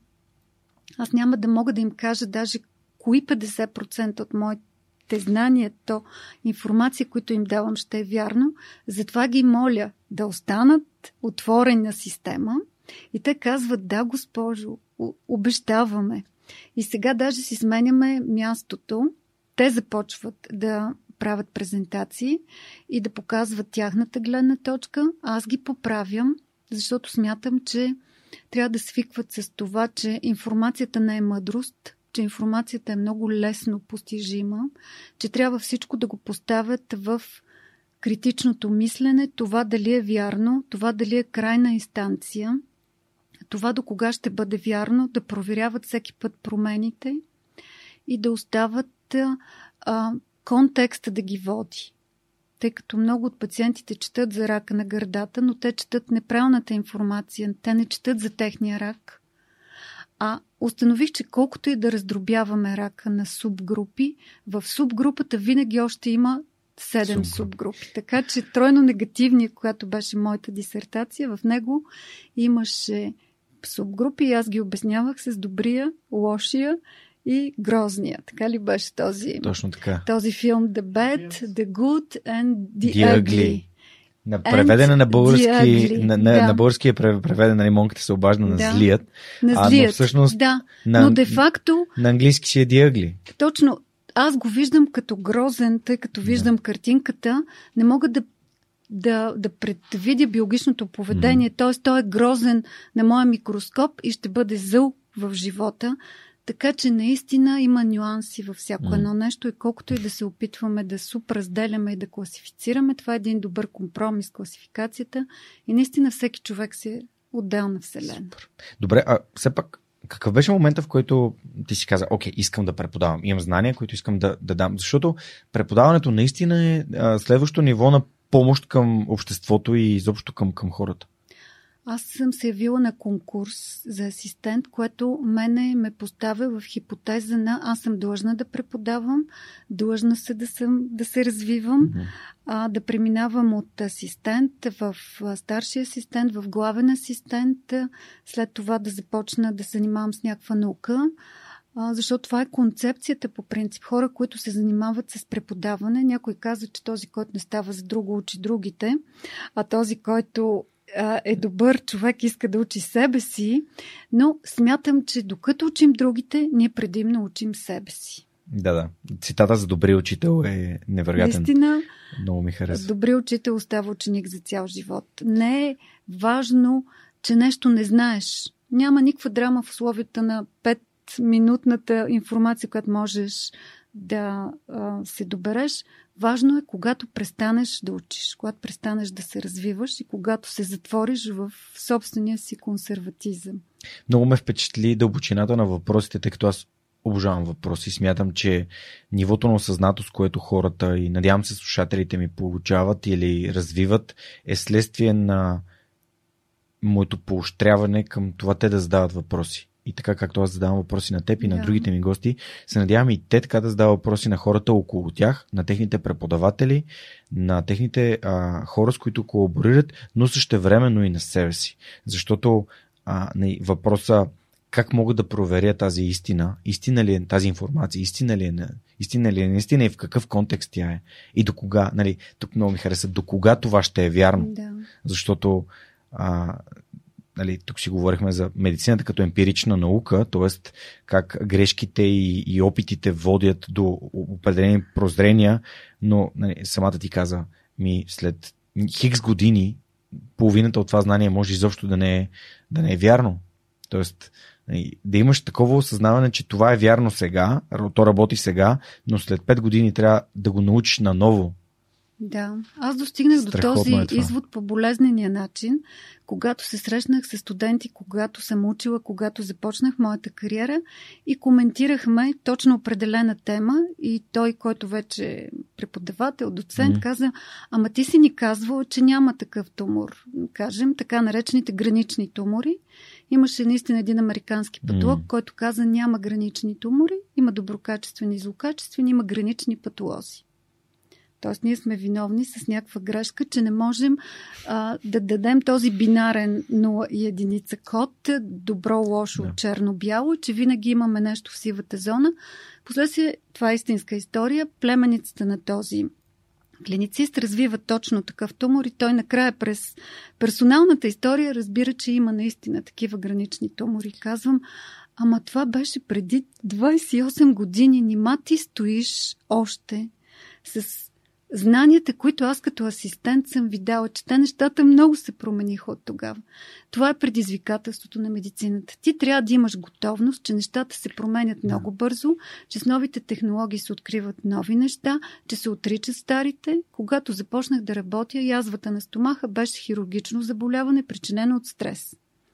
Хирурзите лекуваха чрез операция. Мгм. Сега язвата на стомаха се дължи на един хеликобактер пилори, който е бактерий, който се лекува с антибиотик. И хирурзите останаха без тази дейност да оперират язвата на стомаха.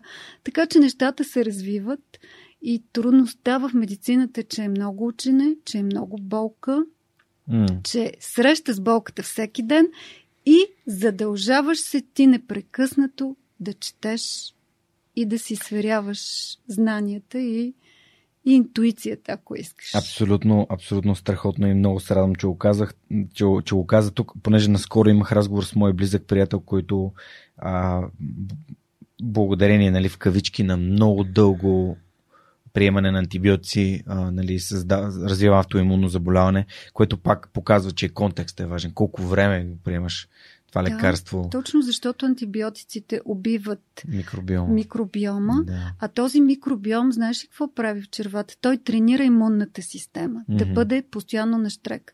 Убити тези бактерии престават да тренират имунната система, тя вече няма работа и се обръща срещу организма и започва да го атакува. Тоест, Затова, да, автоимунно. колкото Това е. повече дезинфектанти използваме, колкото повече се стремим да ядем много чисти, измити храни, ние не тренираме имунната система. Тя трябва да има активност, защото това е работата и тя не се бори с малките врагове М. в червата ни. Тя започва се насочва срещу нас. И това е скала, нали? Тук не сме на мием го с Да. сапун и, или пък ядем го мръсно. Тук е, да. нали, регулираме го по някакъв начин. Защото Да. ние като хора искаме винаги да бъде, ама това ли е или е това, понякога Ми е не е просто... черно-бял. Не е черно Винаги е спектър. Спектър е. Страхотно. Ами, а, много, съм, много съм впечатлен, защото когато а, имам е, е, един от а, доброволците на подкаста, Ана Мария, която много, много ми е помагала в подкаста, тя е родител на един малък калуян, а, който е, а, калата е страхотен и си спомням как а, тя ми разказваше как той дига някакви неща, слага си ги в устата, те децата така опознават света, Да. но пък същевременно и те така взимат бактерии. Точно, орално-рецептивният начин на опознаване на света Да. обогатява биома, микробиома и тези деца, а също има и значение как са родени децата. Ако са родени с секцио, те минат през един стерилен път и първите бактерии, с които влизат в контакт, това са ръцете, които имат стафилококи. Ако се родят по нормалния път, Първите бактерии, с които се срещат, това са диодерлайновите бактерии от родилния нормален път. Те започват да развиват имунитет с тези бактерии и се оказва, че децата, родени по естествен път, нямат алергии, нямат такива mm. автоимунни заболявания, докато децата, родени чрез секцио, mm те развиват алергии, защото по съвсем различен начин техния микробиом е стартирал в деня на раждането. Не казвам, че не трябва да се раждат децата с секцио. Има относителни Пак и абсолютни показания. Да. Пак контекст. Да. Аз самия съм решаваш... сек... Аз съм секцио, брат ми е секцио. И двамата Но ако ти решаваш, защото е така ти харесва, да. това не е окей okay за твоят живот, като стартирал микробиом по атипичен начин.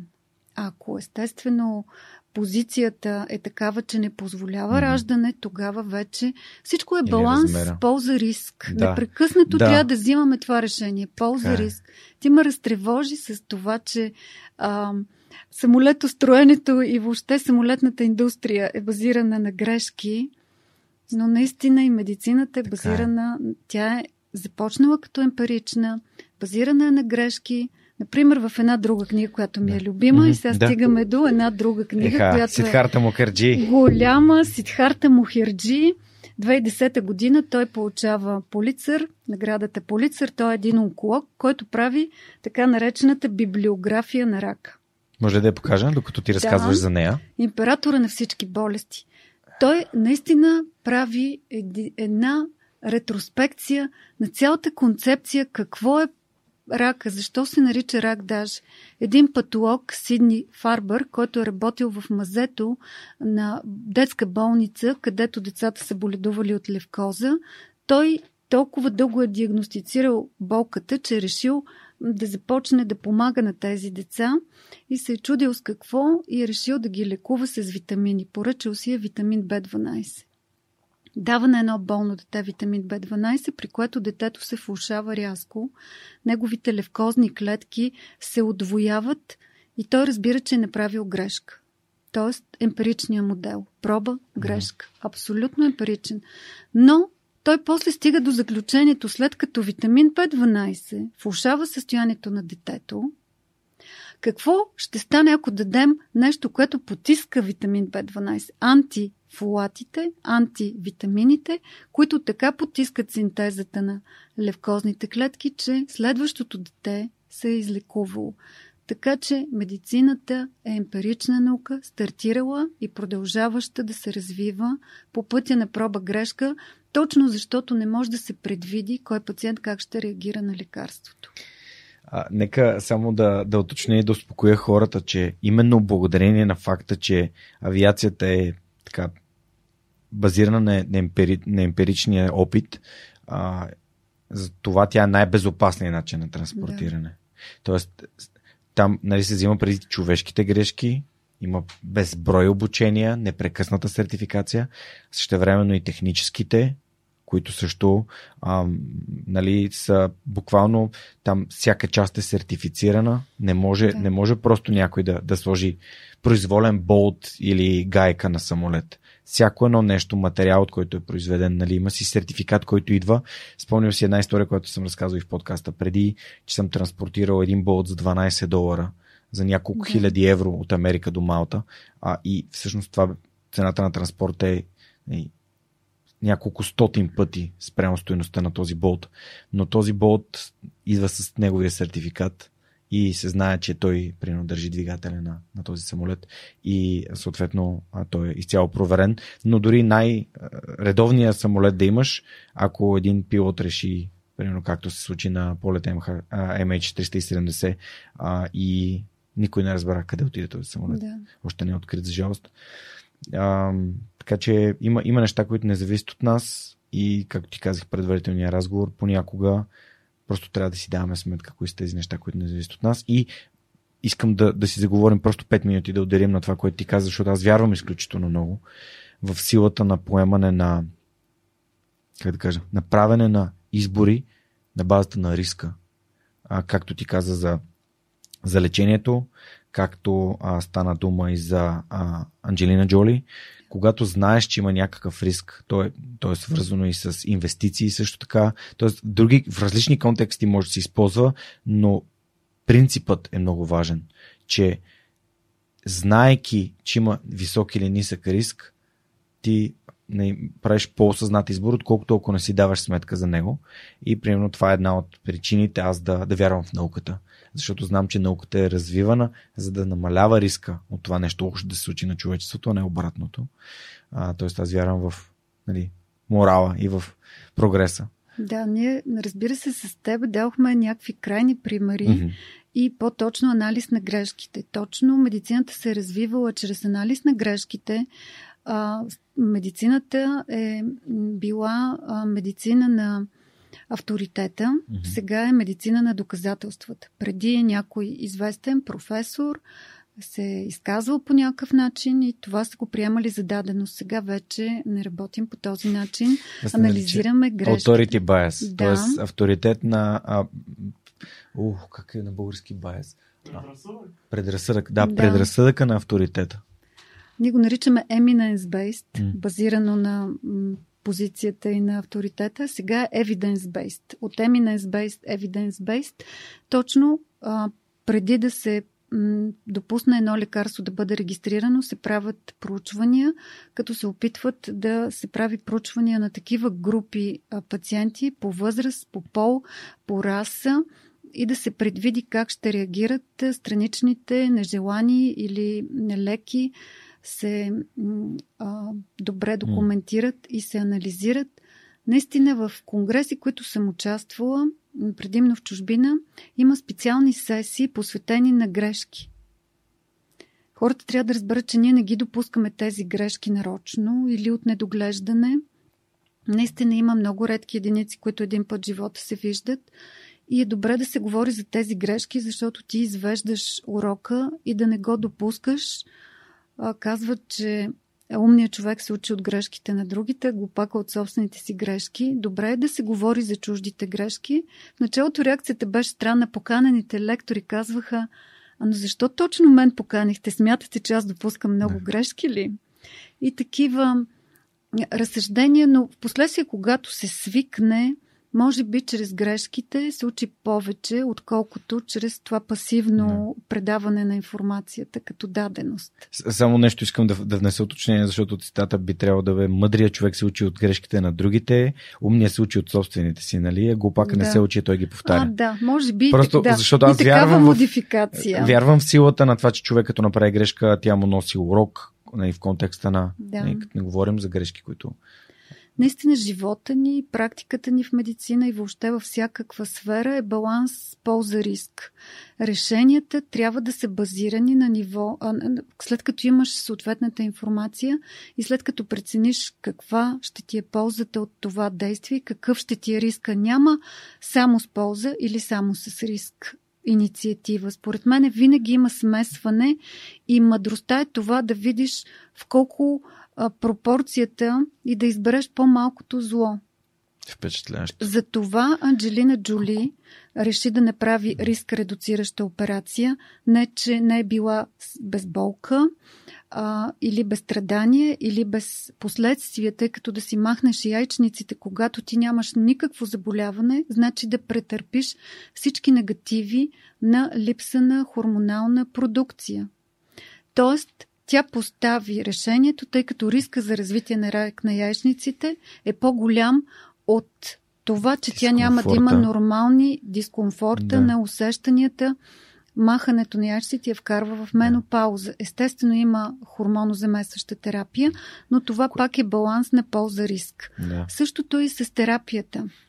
Много от лекарствата, например, също бащата на модерната медицина, който много харесвам, сър а, а, Уилям Ослер казва, пациент, който се лекува с медикаменти, трябва да се възстановява два пъти. Веднъж от медикамента и веднъж от болестта.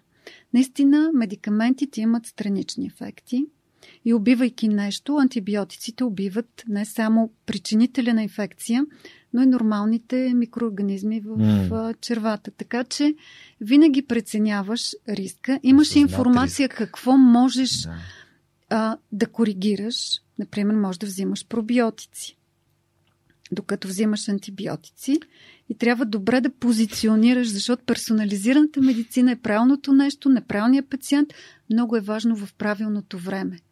Защото ако го поставиш в неправилно време, изгубваш ефекта. Ще дам един пример за да. пробиотиците, например, че нали, не е самоцелно да взимаш пробиотици, защото тялото и а, то, то може да се адаптира към съответната добавка, каквато и да е добавката, която ти взимаш, да. а, което пък а, може да изиграе лоша шега. С мелатонина е добър пример. Нали? Да. Ти взимаш мелатонин, тялото решава, че няма нужда да произвежда мелатонина, да. който, по, което, който по принцип произвежда. Това е по принципа на обратната връзка. Да. Никой не влага енергия да продуцира нещо, което го получава на готово.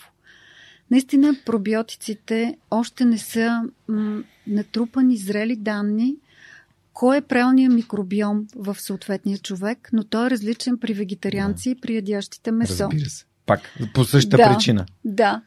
А, не се знае дали да се добавят, кои да се добавят, живи ли да се добавят, в какви точно единици, в какви точно. А, трудно е изследването. Тук а, Джулия Ендерс казва, че Средите са били много важни, защото те не обичат кислород, те се развиват дълбоко и на тъмно място, така че това е прогрес в медицината.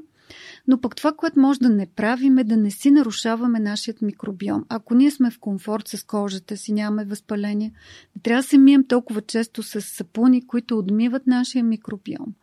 Ако ние нямаме оплакване от гастроинтестиналния тракт, добре да си хапваме кисело зеле, което е богато Туршия, на пробиотик. Кимчи. Туршия, кимчи, да. а, комбуча, да, да а, маслини. Кисели краставици. Кисели краставици, вино също. Да. Също е да. такъв продукт на биотехнология. Развиратрол. Който да. развиратрол, да, който е много важен. Тоест, модерната медицина възприема стараенето като болест ние трябва да започнем да се борим с тази болест и ако приложим преактивната медицина и ако идентифицираме риска си и ако имаме достатъчно воля, сила и енергия да живеем не толкова по-дълго, колкото по-качествено mm. и колкото по-здравословно, ние може би ще можем да доживеем обещаните ни от Библията 120 години.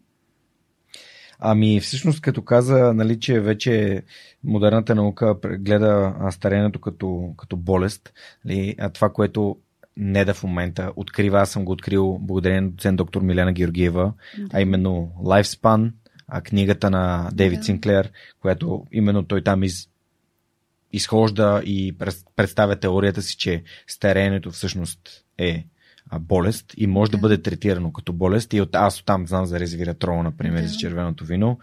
А, и, но, но, нали, всъщност това е пак някакво много стъпало в науката, където ако третираме старението като болест, то ние можем да, наистина, кой знае, съвсем скоро да, да доживяваме с, с лекота 100 години, като си им преди, че преди един век средната продължителност на живота е била значително, значително по-ниска, да. отколкото е в момента. 73 години е в момента, което е. Всъщност, факт е, че ние удължаваме живота, но пък води до, до други последици.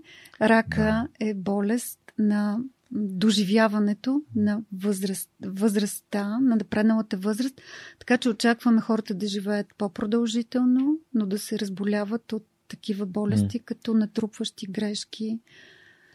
Под въздействие на слънчевите лъчи също се получават карциноми. Така че слънце предпазните кремове е най-малкото, което може да използваме, за да си намалим риска от рак. Така е. Съгласен съм и откакто а, с Неда доста често говорим на тема а, кожа, всъщност аз също взимам доста така средства, за да се да, да поддържам себе си с нисък риск. Да взимам. Да. Значи, а, подкаста всъщност има един, един партньор, една софтуерна компания, която се нарича SMS Bump и хората в нейния екип имат възможност да зададат въпроси на, на моите гости да. и съответно има няколко въпроса за, за теб. Първият въпрос е на Митко, мисля, че на него успяхме да му отговорим. До каква степен онкоболестите са продукт на гените ни и до каква на начинът ни на живот? Какво случват последните научни изследвания? Мисля, че отговорихме. Може ли с едно-две изречения да. Ами добре, специално да. за Митко. Митко наистина, в нашия организъм имаме така наречените протоонкогени, които могат да бъдат променени, модифицирани и да се превърнат в истински онкогени. Кое променя нашите протоонкогени, заложени в нас? Това са вирусите, например. Вируса, човешки папиломен вирус, който се предава по полов път, предизвиква заболяване, което се предава в началото на половия живот и което дълги години след това вируса успява да влезе в нашия геном, тъй като той е ДНК вирус. Ние имаме ДНК и да се вмъкне на такова място, което е ключово за нашето делене. И това е лошия късмет. Вмъква се вируса там, където е важно. Сещам се, че, че човек карък или с лош късмет е, който като му падне камък от сърцето му се заклещва в бъбрека. Ето този вирус така се заклещва в нашия геном, че променя свойството на нашия геном и клетката започва да се дели по-бързо. И след години се развива рак на маточната шийка. Какво може да направим, за да не увреждат вирусите или химичните субстанции нашите гени, които могат да станат потенциални ракови? Както казах, 40 000 гена имаме, от тях половината могат да се увредят така, че да ни направят лоша услуга. Безопасен секс или вакцинация – това е една от стратегиите за намаляване рака на маточната шийка, вакцинацията с човешки папиломен mm. вирус или скрининга, изследвания всяка година, още докато си здрав. Като преподавател в сферата на медицината, смятате ли, че в бъдеще ще намерим решение на проблема с кадрите в медицинските ни заведения, пита Савина? Много бих искала да е така, тъй като този недостиг на патолози се отразява драматично на самите патолози, тъй като повечето от нас с бърнаут отразява се драматично и на пациентите.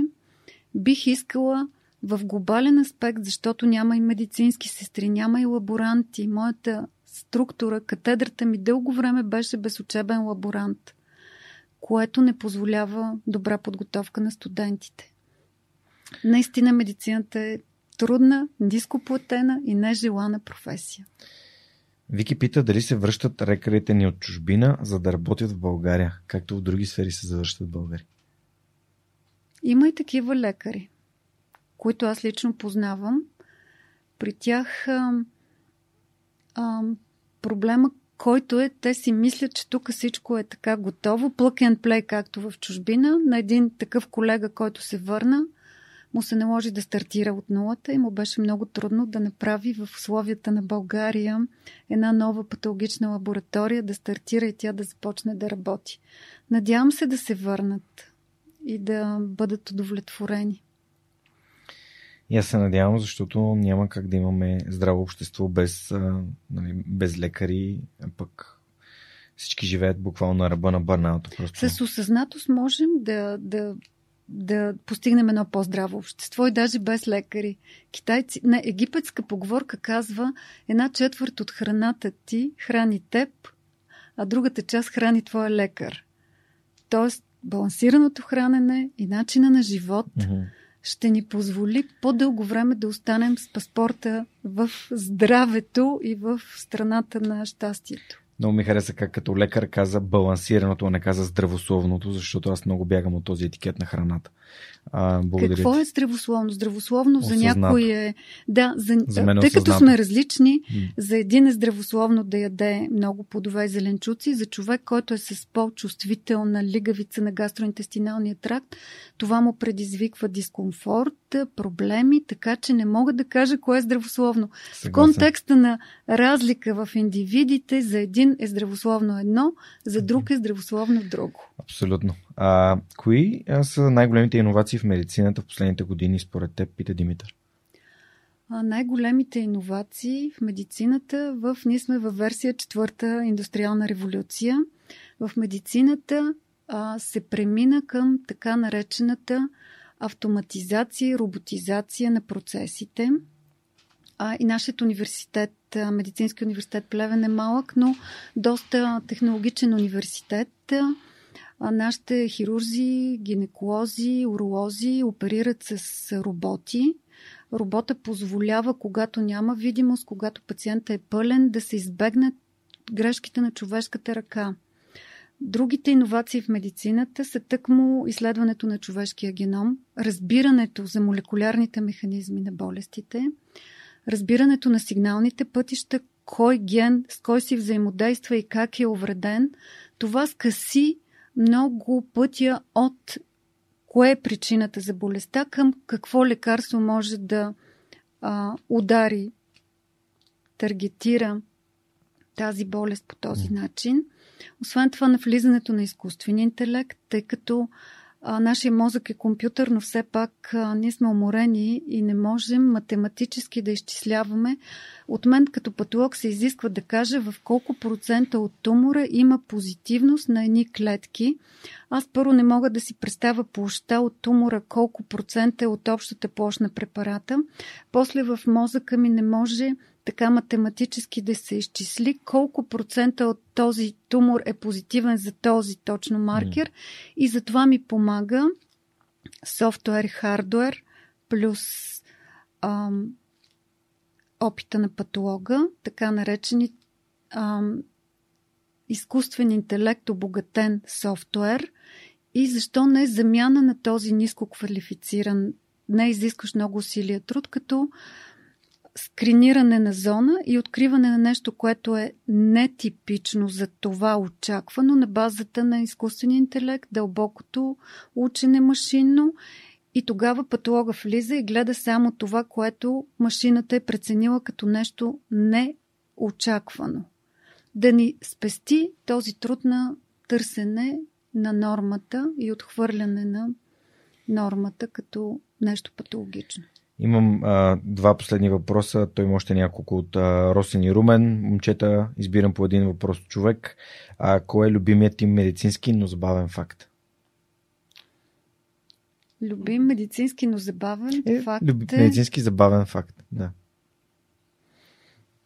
Забавният ми факт е, че организма е толкова перфектен в своята цялост толкова имаме в нашето тяло всичко, което можем да се справим, е, че независимо, че ние не сме като лекари правилно определили диагнозата, независимо това, че ние може да сме сгрешили в нещо, организма успява да се справи и да се възстанови изцяло. Така че. Но не може да разчитаме на това но не може да разчитаме на това винаги. Това е риск, това, това, да. това е свързано с риска и да. поемането.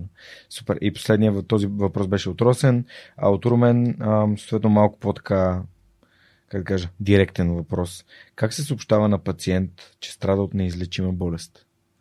Не знам защо е използва думата неизлечима, но може би ако кажем, че е някаква край, някакъв стадий, който е вече много развит. Пак ще кажа, че това е относително неизлечима болест а, на мен рядко ми се случва да съобщавам, но ми се наложи да съобща на една приятелка. Mm. Тя отиде по някакъв повод и намериха рак на стомаха. Нещо, което ако в миналото е било тотално неизлечимо, а, с развитието на новите техники оперативни, нейният рак се оказа излечим само с операция, но тя дойде и въобще не очакваше аз да й съобща, че има рак. Не знам как съм успяла да й съобщя. Но тя после каза, аз се оказа, че имам една много страшна болест, но ми беше поднесен, поднесено по такъв начин, че аз го приех много лесно. Трябва да я питам как, какви са нейните усещания, но аз винаги намирам някакъв баланс. Имам една лоша новина, но имам и една добра новина. И пациентът се хваща в добрата новина и продължава нататък. Казвам още новина, че имаш рак, но добрата е, че този рак е позитивен за един биомаркер – и утре, не дай си Боже, ако се наложи да те лекуваме с нещо след операцията, това лекарство вече е измислено, регистрирано и показва, че то има ефект точно при твоето заболяване. Така че винаги търся някакъв позитивизъм и някакъв баланс, Супер. да има пациента за, в какво да се, да се хване. Супер. Ами, благодаря ти за прекрасните отговори на въпросите на нашите приятели от SMS Bump. На тях им благодаря за това, че продължават да ни дават такива страхотни въпроси и а, съответно да дам възможност на слушателите, които имат интерес към това да работят в една страхотна компания, а, част от много милиардно оценена а, така, компания майка като Yotpo, а именно SMS Bump – от всяко място по света могат да работят за SMS Bump с страхотни хора. Те развиват екипа си и търсят всякакви специалисти, за да развиват техния продукт, който се нарича SMS Bump. Това е маркетинг, а, приложение за SMS маркетинг което се развива именно тук в България от българския екип, което е страхотно и пожелавам успех на Мишо, на Жоро и на целия екип на SMS Bump и ги благодаря отново, че, че ни подкрепят и че с нас всеки, всеки епизод в последната почти една година. Съвсем скоро ще има рожден ден нашето партньорство, за което съм много благодарен. разгледайте отворените им позиции на сайта на SMS Bump, на сайта на Yotpo или в джобборда на DFBG, нашите приятели, които събират всички IT ам, така отворени позиции на едно място. Добре, а всъщност ние се заговорихме за преподаването. Искам да кажем някои думи и за университета. Ти ми каза, че има един много иновативен проект, по който работите. Може да ми разкажеш малко повече за него, тъй като м- нали, иновациите помагат на науката. И това, е, това е смисъла. И съответно, разкажи ми малко повече за това какво представлява самия проект, защо има толкова различни така, посоки, в които той се развива, тъй като той не е строго специализиран за патология или за а, онкозаболявания. Да. Според мен иновациите са безсмислени, ако не намерят място в практиката да подобрят качеството на живот, да намалят тежестта на заболяването. Те са безсмислени, самоцелни, ако нямат приложение. Целта на този проект, който се нарича Център за компетентност, е наистина да повлияе качеството на живот на обществото, да изгради едно така умно предприятие, което да работят множество специалности, ам, с много цели, а, той се нарича Център за компетентност, прецизиране, персонализирана телемедицина, 3D биопринтиране и роботика. Имаме партньори в качеството си на други университети. Това е Медицински университет Варна. Имаме партньор в качеството си на Българска академия на науките са наш партньор Института по роботика.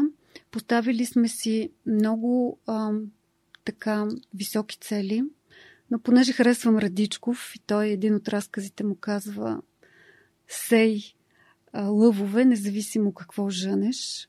Нали, това е ти залага и високи цели, а може и добива да не ти е толкова в началото а, обнадеждаващ, но ти залагай високи идеи. Сеем лъвове, поставяме високи цели – Създаваме екипи, които работят помежду си от различни специалности. Много ни е трудно. Лично аз съм ръководител на работен пакет 1, който се нарича геномна медицина, телепатология, персонализирана прецизна патология, който цели точно тези нововъведения, дигиталните патологии, дигитализиране на образи, възможности за обучение чрез дигитални образи – изпращане на тези образи на колеги, които са базирани в чужбина и които са строго профилирани, така че нашите пациенти, българските пациенти, да имат едно второ мнение, което става бързо, което става обективно, по-обективно. До сега сме променили две диагнози. На едно детенце, което имаше диагноза злокачествен тумор на ръчичката – аз имах съмнение, че това не е такова, че е възпаление, което имитира тумор, защото при децата има бурни реакции на съединителната тъкан. Но някак си, когато имаш едно към едно, едно мнение срещу друго мнение, то не прави едно правилно мнение. Трябва да имаш поне още едно трето, което да подкрепи твоето второ – Изпратих го на или два независими, или другото, разбира се. Изпратих го на два независими експерта, които дадоха два независими един от друг отговора, които подкрепиха едната версия. И така се стигна до а, добрият изход, а, че всъщност трябва само наблюдение, че това дете тази диагноза, която беше доста страшна и звучеше като присъда, отпадна. Тоест, теле Патологията е много важна за подобряване на диагностиката и подобряване на съвпадаемостта между различните mm-hmm. патолози и превръщането на една субективна в една по-обективна. Второто направление е изследване на предиспозиции за развитие на карциноми. Една от колега от моят екип генетичка, чиято майка има рак на гърдата – и е починала от рак на гърдата, mm. реши да посвети, това е темата на дисертацията, да изследва здрави жени, които имат наследствена обремененост и да търси такива фактори, които биха увеличили риска, така че да може да се промени стила на живот. И риска, ако те вече са направили карцином, се повишава риска за другите органи за карцином. А в областта на патологията, прецизната патология е тази, която интегрира морфология и молекули и позволява, когато вече карцином се е развил, да се намерят пътищата, които биха показали защо този рак се е получил. Работим с тъкани, но по количеството на мутации, които установяваме в тъканта, можем да предположим, че това е унаследен карцином и да препоръчаме да се изследва кръв. Кръвта изследва здрави клетки, които са унаследени от бащата и майката и да видим дали има такава предразположеност. Открихме цяло семейство, което първо дойде при мене майката с два тумора на ендометриум на яйчник. Потвърдих ги и казах, нямам никакви забележки по отношение на диагнозата. Второто мнение потвърждава първото. Тя си замина доволна и щастлива. Но понеже има връзка с мен, каза на моя син на 26 години му намериха рак на дебелото черво. Казвам, а, не нормално на толкова млад човек да намерят рак на дебелото черво. И тогава аз върнах лентата назад и разбрах коя била моята грешка. Когато съм видяла двата тумора, така наречени синхронни тумори на матка и на яйчник, аз е трябвало да попитам ти имаш ли в твоето семейство други такива тумори? Тя тогава щеше да ми отговори, да, майка ми е с такъв тумор, баба ми беше с такъв тумор. И аз реших да си махна органите преди да намеря, преди да стана толкова късно. И тя де-факто е направила това. Аз тогава ни я попитах и се чувствах така малко виновна. Когато нейният син се оперира, тогава му изследвахме неговото дебело черво, открихме, че има загуба на едни белтъци, които поправят ДНК-то. Тогава се препоръчва генетик да изследва кръвта на майката, кръвта на сина и се установи, че те носят една и съща мутация в а, системата, която поправя ДНК от грешки, от неправилно сдвояване на различните буквички. И видяхме къде е грешката в тяхното изречение и поканихме брата на майката да се изследва и той. Той беше здрав, каза за какво да се изследвам, аз съм здрав. Изследвахме го, установихме, че той носи тази мутация, му казахме, при тази мутация в риск са тези органи. Той отида на лекар и намери карцином на дебелото черво в много ранен стадий и се оперира. Тоест патологията, морфология плюс молекули в правилния контекст, mm. на правилния човек и неговите близки, в неговото обкръжение, в семейството, може да спаси живот още преди болестта да се е развила или тя да е в много ранен стадий.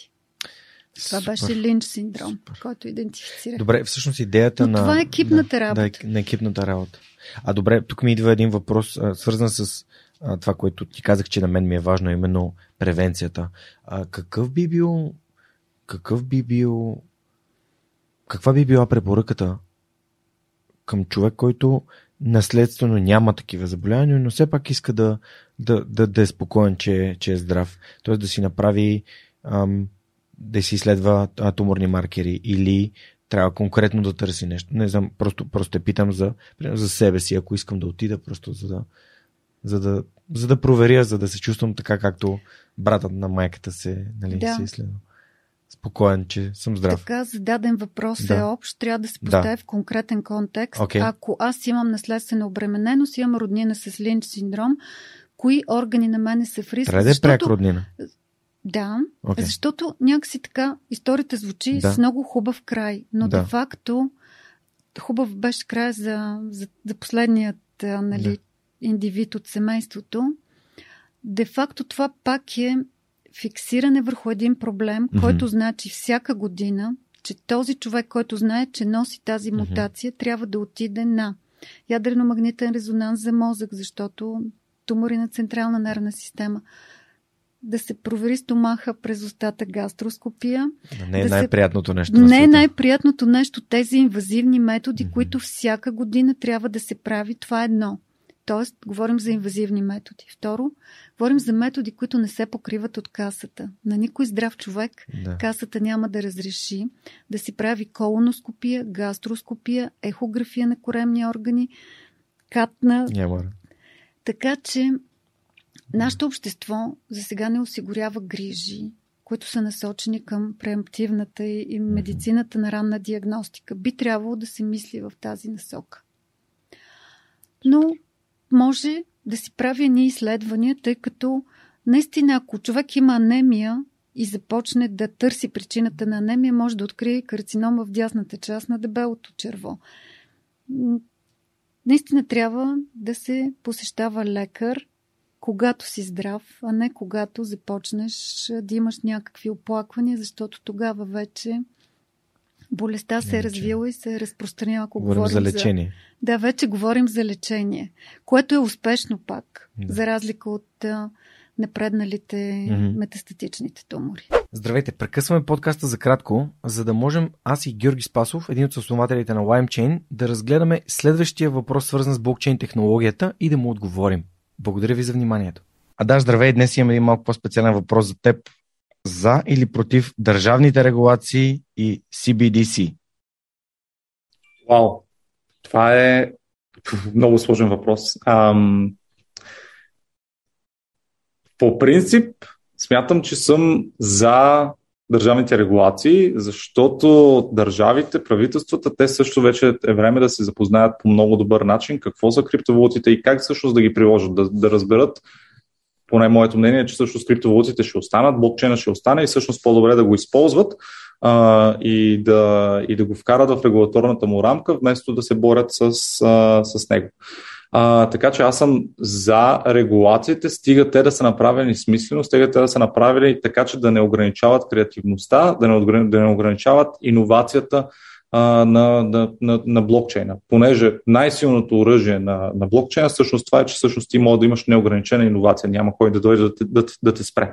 И ако държавите всъщност а, се лайнат гледат в една и съща посока с философията на блокчейна, тогава всъщност държавните регулации могат да станат а, много силни. Аз даже вярвам, че първите големи държави, които направят регулация, която е в, гледа в една и съща посока с а, философията на блокчейна, те ще спечелят страшно много от тази технология, защото а, безобразно големия талант, свободомислещ талант в блокчейна ще се излее в тези държави по едни или други причини те ще напреднат страшно много економически, политически и по всякакъв друг а, начин. Сега, а, Central Bank Digital Currencies а, е а, CBDC, както беше задано в а, въпроса, или а, дигитални валути на централните банки. Тук е много пипкал. Много е пипкал, защото по презумпция блокчейна и а, криптото взима контрола на банките, взима контрола на централните банки, а пък те всъщност техната основна функция да контролират и то е малко в разрез едни с други. А, аз за момента съм малко или много скептик лично за себе си за а, Central Bank Digital Currency, защото мисля, че ще бъде изкривено на този етап. А, надявам се да не съм прав, но, но все пак мисля, че дори да е изкривено цялото нещо, пак ще е по-полезно и поне ще има много по-голяма прозрачност какво и как се прави и защо се прави а, в централните банки при издаване, а, изгаряне на, на валути и така нататък. Та, аз съм за тях. Не смятам, че първите им версии ще бъдат това е изключително нещо, което ние си представяме и бихме искали да е в криптосвета но пък съм, но пък съм уверен, че дори и те ще донесат полезност. Благодаря на LimeChain за това, че подкрепят свърх човека, а на вас ще бъда много благодарен, ако ми изпратите въпроси, свързани с блокчейн и криптовалутите или изобщо цялостно за Web 3.0, които можем последствие с Жор Спасов и екипа на LimeChain да отговорим и съответно да помогнем на вас. Благодаря и приятно слушане на настоящия епизод. Супер. Ами, благодаря. А, добре, аз тук към, насочвайки се към финала на нашия разговор, по, дали би искала да допълниш списъка с книги, които би препоръчала, каза за а, Радичков. Да, нещо харесвам конкретно. Радичков и Харуки Мориками. Не знам защо търся връзка между Радичков и Харуки Мориками, но явно харесвам а, мистериозната част на живота. Винаги търся скрития контекст. Радичков винаги ми е такъв а, мистериозен. В неговия шипков храст винаги има и нещо духовно, нещо странно. Винаги има един дух, който през зимата. Харуки Мориками също е много странен. А, но има една мисъл на Харуки Мориками, който много харесвам. Той каза, ако нещо не го разбереш без обяснение, и с обяснение няма да можеш да го разбереш. Просто харесвам тези автори. Освен това, установих, че с напредване на годините все по започна да харесвам Библията. Библията за мен е една жива книга. И какво разбирам под жива книга? Колкото пъти я чета, Аз се чета на фрагменти, не признавам си, че цялата от край до край не съм успявала да я прочета. Аз разбирам по различен начин, mm-hmm. зависимост от контекста, в който аз попадам на нея. Mm-hmm. И понякога, когато, например, не мога да заспя, отварям и гледам какво ми се пада на да прочитам. И ми се, ми се падали точно такива неща, които са много ам, стимулиращи, които са много успокояващи, които ти дават гаранция, че ти не си сам. И последния случай, който имах, отворих, прочетох нещо. На сутринта имам една бивша колежка, биоложка, която ми изпраща части от Библията, така просто всеки ден. Тя ми изпрати същата част, която аз бях отворила, която ми хареса и която си я записах. И това се нарича синхроничност. Mm-hmm. Тези случайни събития или случайност е другото име на Бог. А, в контекста на... Нали, за финал искам да ми разкажеш за Япония. Все пак като човек, който е професионалист това, което прави и е нали, учил е, прекарал е време извън България. А, разкажи ми какво, какво ти даде Япония, какво те научи и защо избра ти да останеш в България?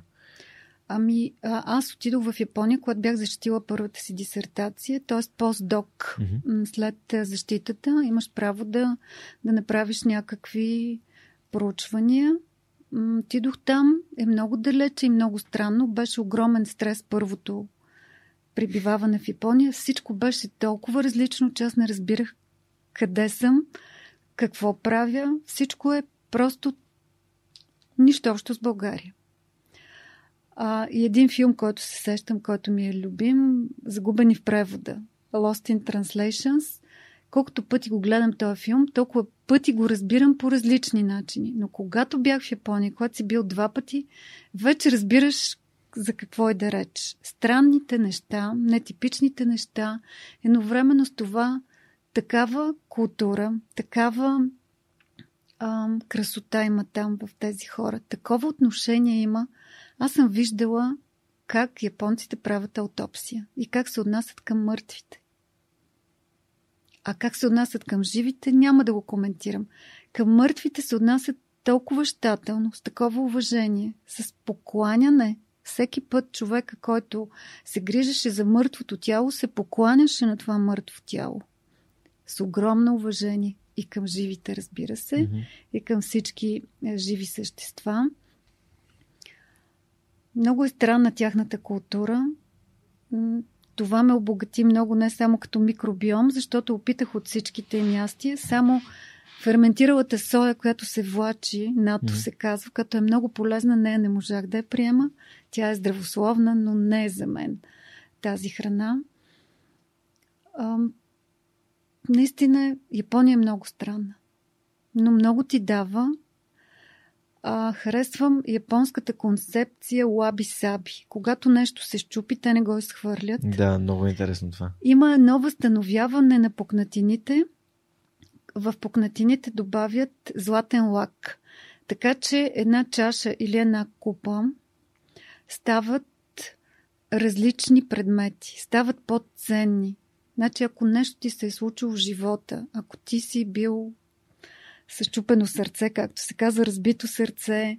Ти не ставаш по-лош човек или не си лош, ти ставаш по-мъдър човек и това е твоя житейски опит и твоите пукнатини са запълнени с мъдростта, която е златото. Така че се научих да гледам нещата и моят перфекционизъм се обозда там. Видях, че нещата не са перфектни, защото са цели, а защото са възстановени, защото са запазени, защото се уважават но беше огромен стрес. Аз се върнах а, с а, спастични промени в гастроинтестиналния тракт и моето слабо място е гастроинтестиналния тракт. Бях направила рефлукс на болест, защото ме бяха оставили сама да работя. Винаги максималиста иска да свърши всичко, да отиде в събота, да работи сам. И лабораторията, без да искам, щях да я подпаля, защото бях включила бъркалката да затопля но не бях сложила стъклената мензура, а бях сложила пластмасовата, задейства се пожарната система и професор каза повече няма сама да работиш тук. Наистина, излизането от зоната на комфорт предизвиква стрес, но после оставаш с това богатство от различна култура, и да се наслаждаваме на сакурата. Сакурата цъфа за кратко време. Това е японската Японската вишна, която да. не дава плодове, да. което е странно. Аз бях потресена от това, че една вишна няма да даде плод. И тя е красива за краткото време, когато тя цъфти. Mm-hmm. Има сайт, който казва, че в града Каназава, където аз бях, се очаква да цъфне от този до този период. И те следят и японците ходят от град на град, от градина в градина, да се насладят на краткия момент, в който сакурата ще цъфне, защото знаят, че утре тя ще бъде нейните е, лищчета отвяти от вятъра. Но този момент е, е много ценен. Yeah. Wow. Защо избра България? Защо избра да, да останеш? Аз никога не съм мислила да оставам в Япония, защото в Япония сам човек е странно. Аз отидох в Япония по един проект, който работеше професора, но докато аз успях да се организирам, докато отидох, той беше престанал да работи. И аз можех да си стоя, да си гледам как отвява красивите цветове, да се наслаждавам на Япония. Но аз реших mm-hmm. а, това, че съм там, да си намеря друга тема. Намерих си друга тема, тройно негативния карцином на гърда. Изпратиха ми материали, започнах стартирах нов проект. Не успях да го завърша. Върнах се с стрес.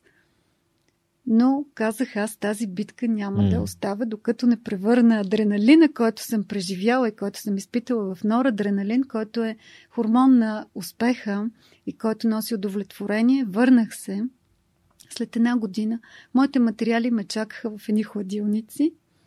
Японците казаха, аз заповядай, довърших си работата, Върнах се в България и мисля, че съм полезна на, на mm. пациентките, защото има пациентки, които казват, че са ми чели дисертацията, което е много странно за мен.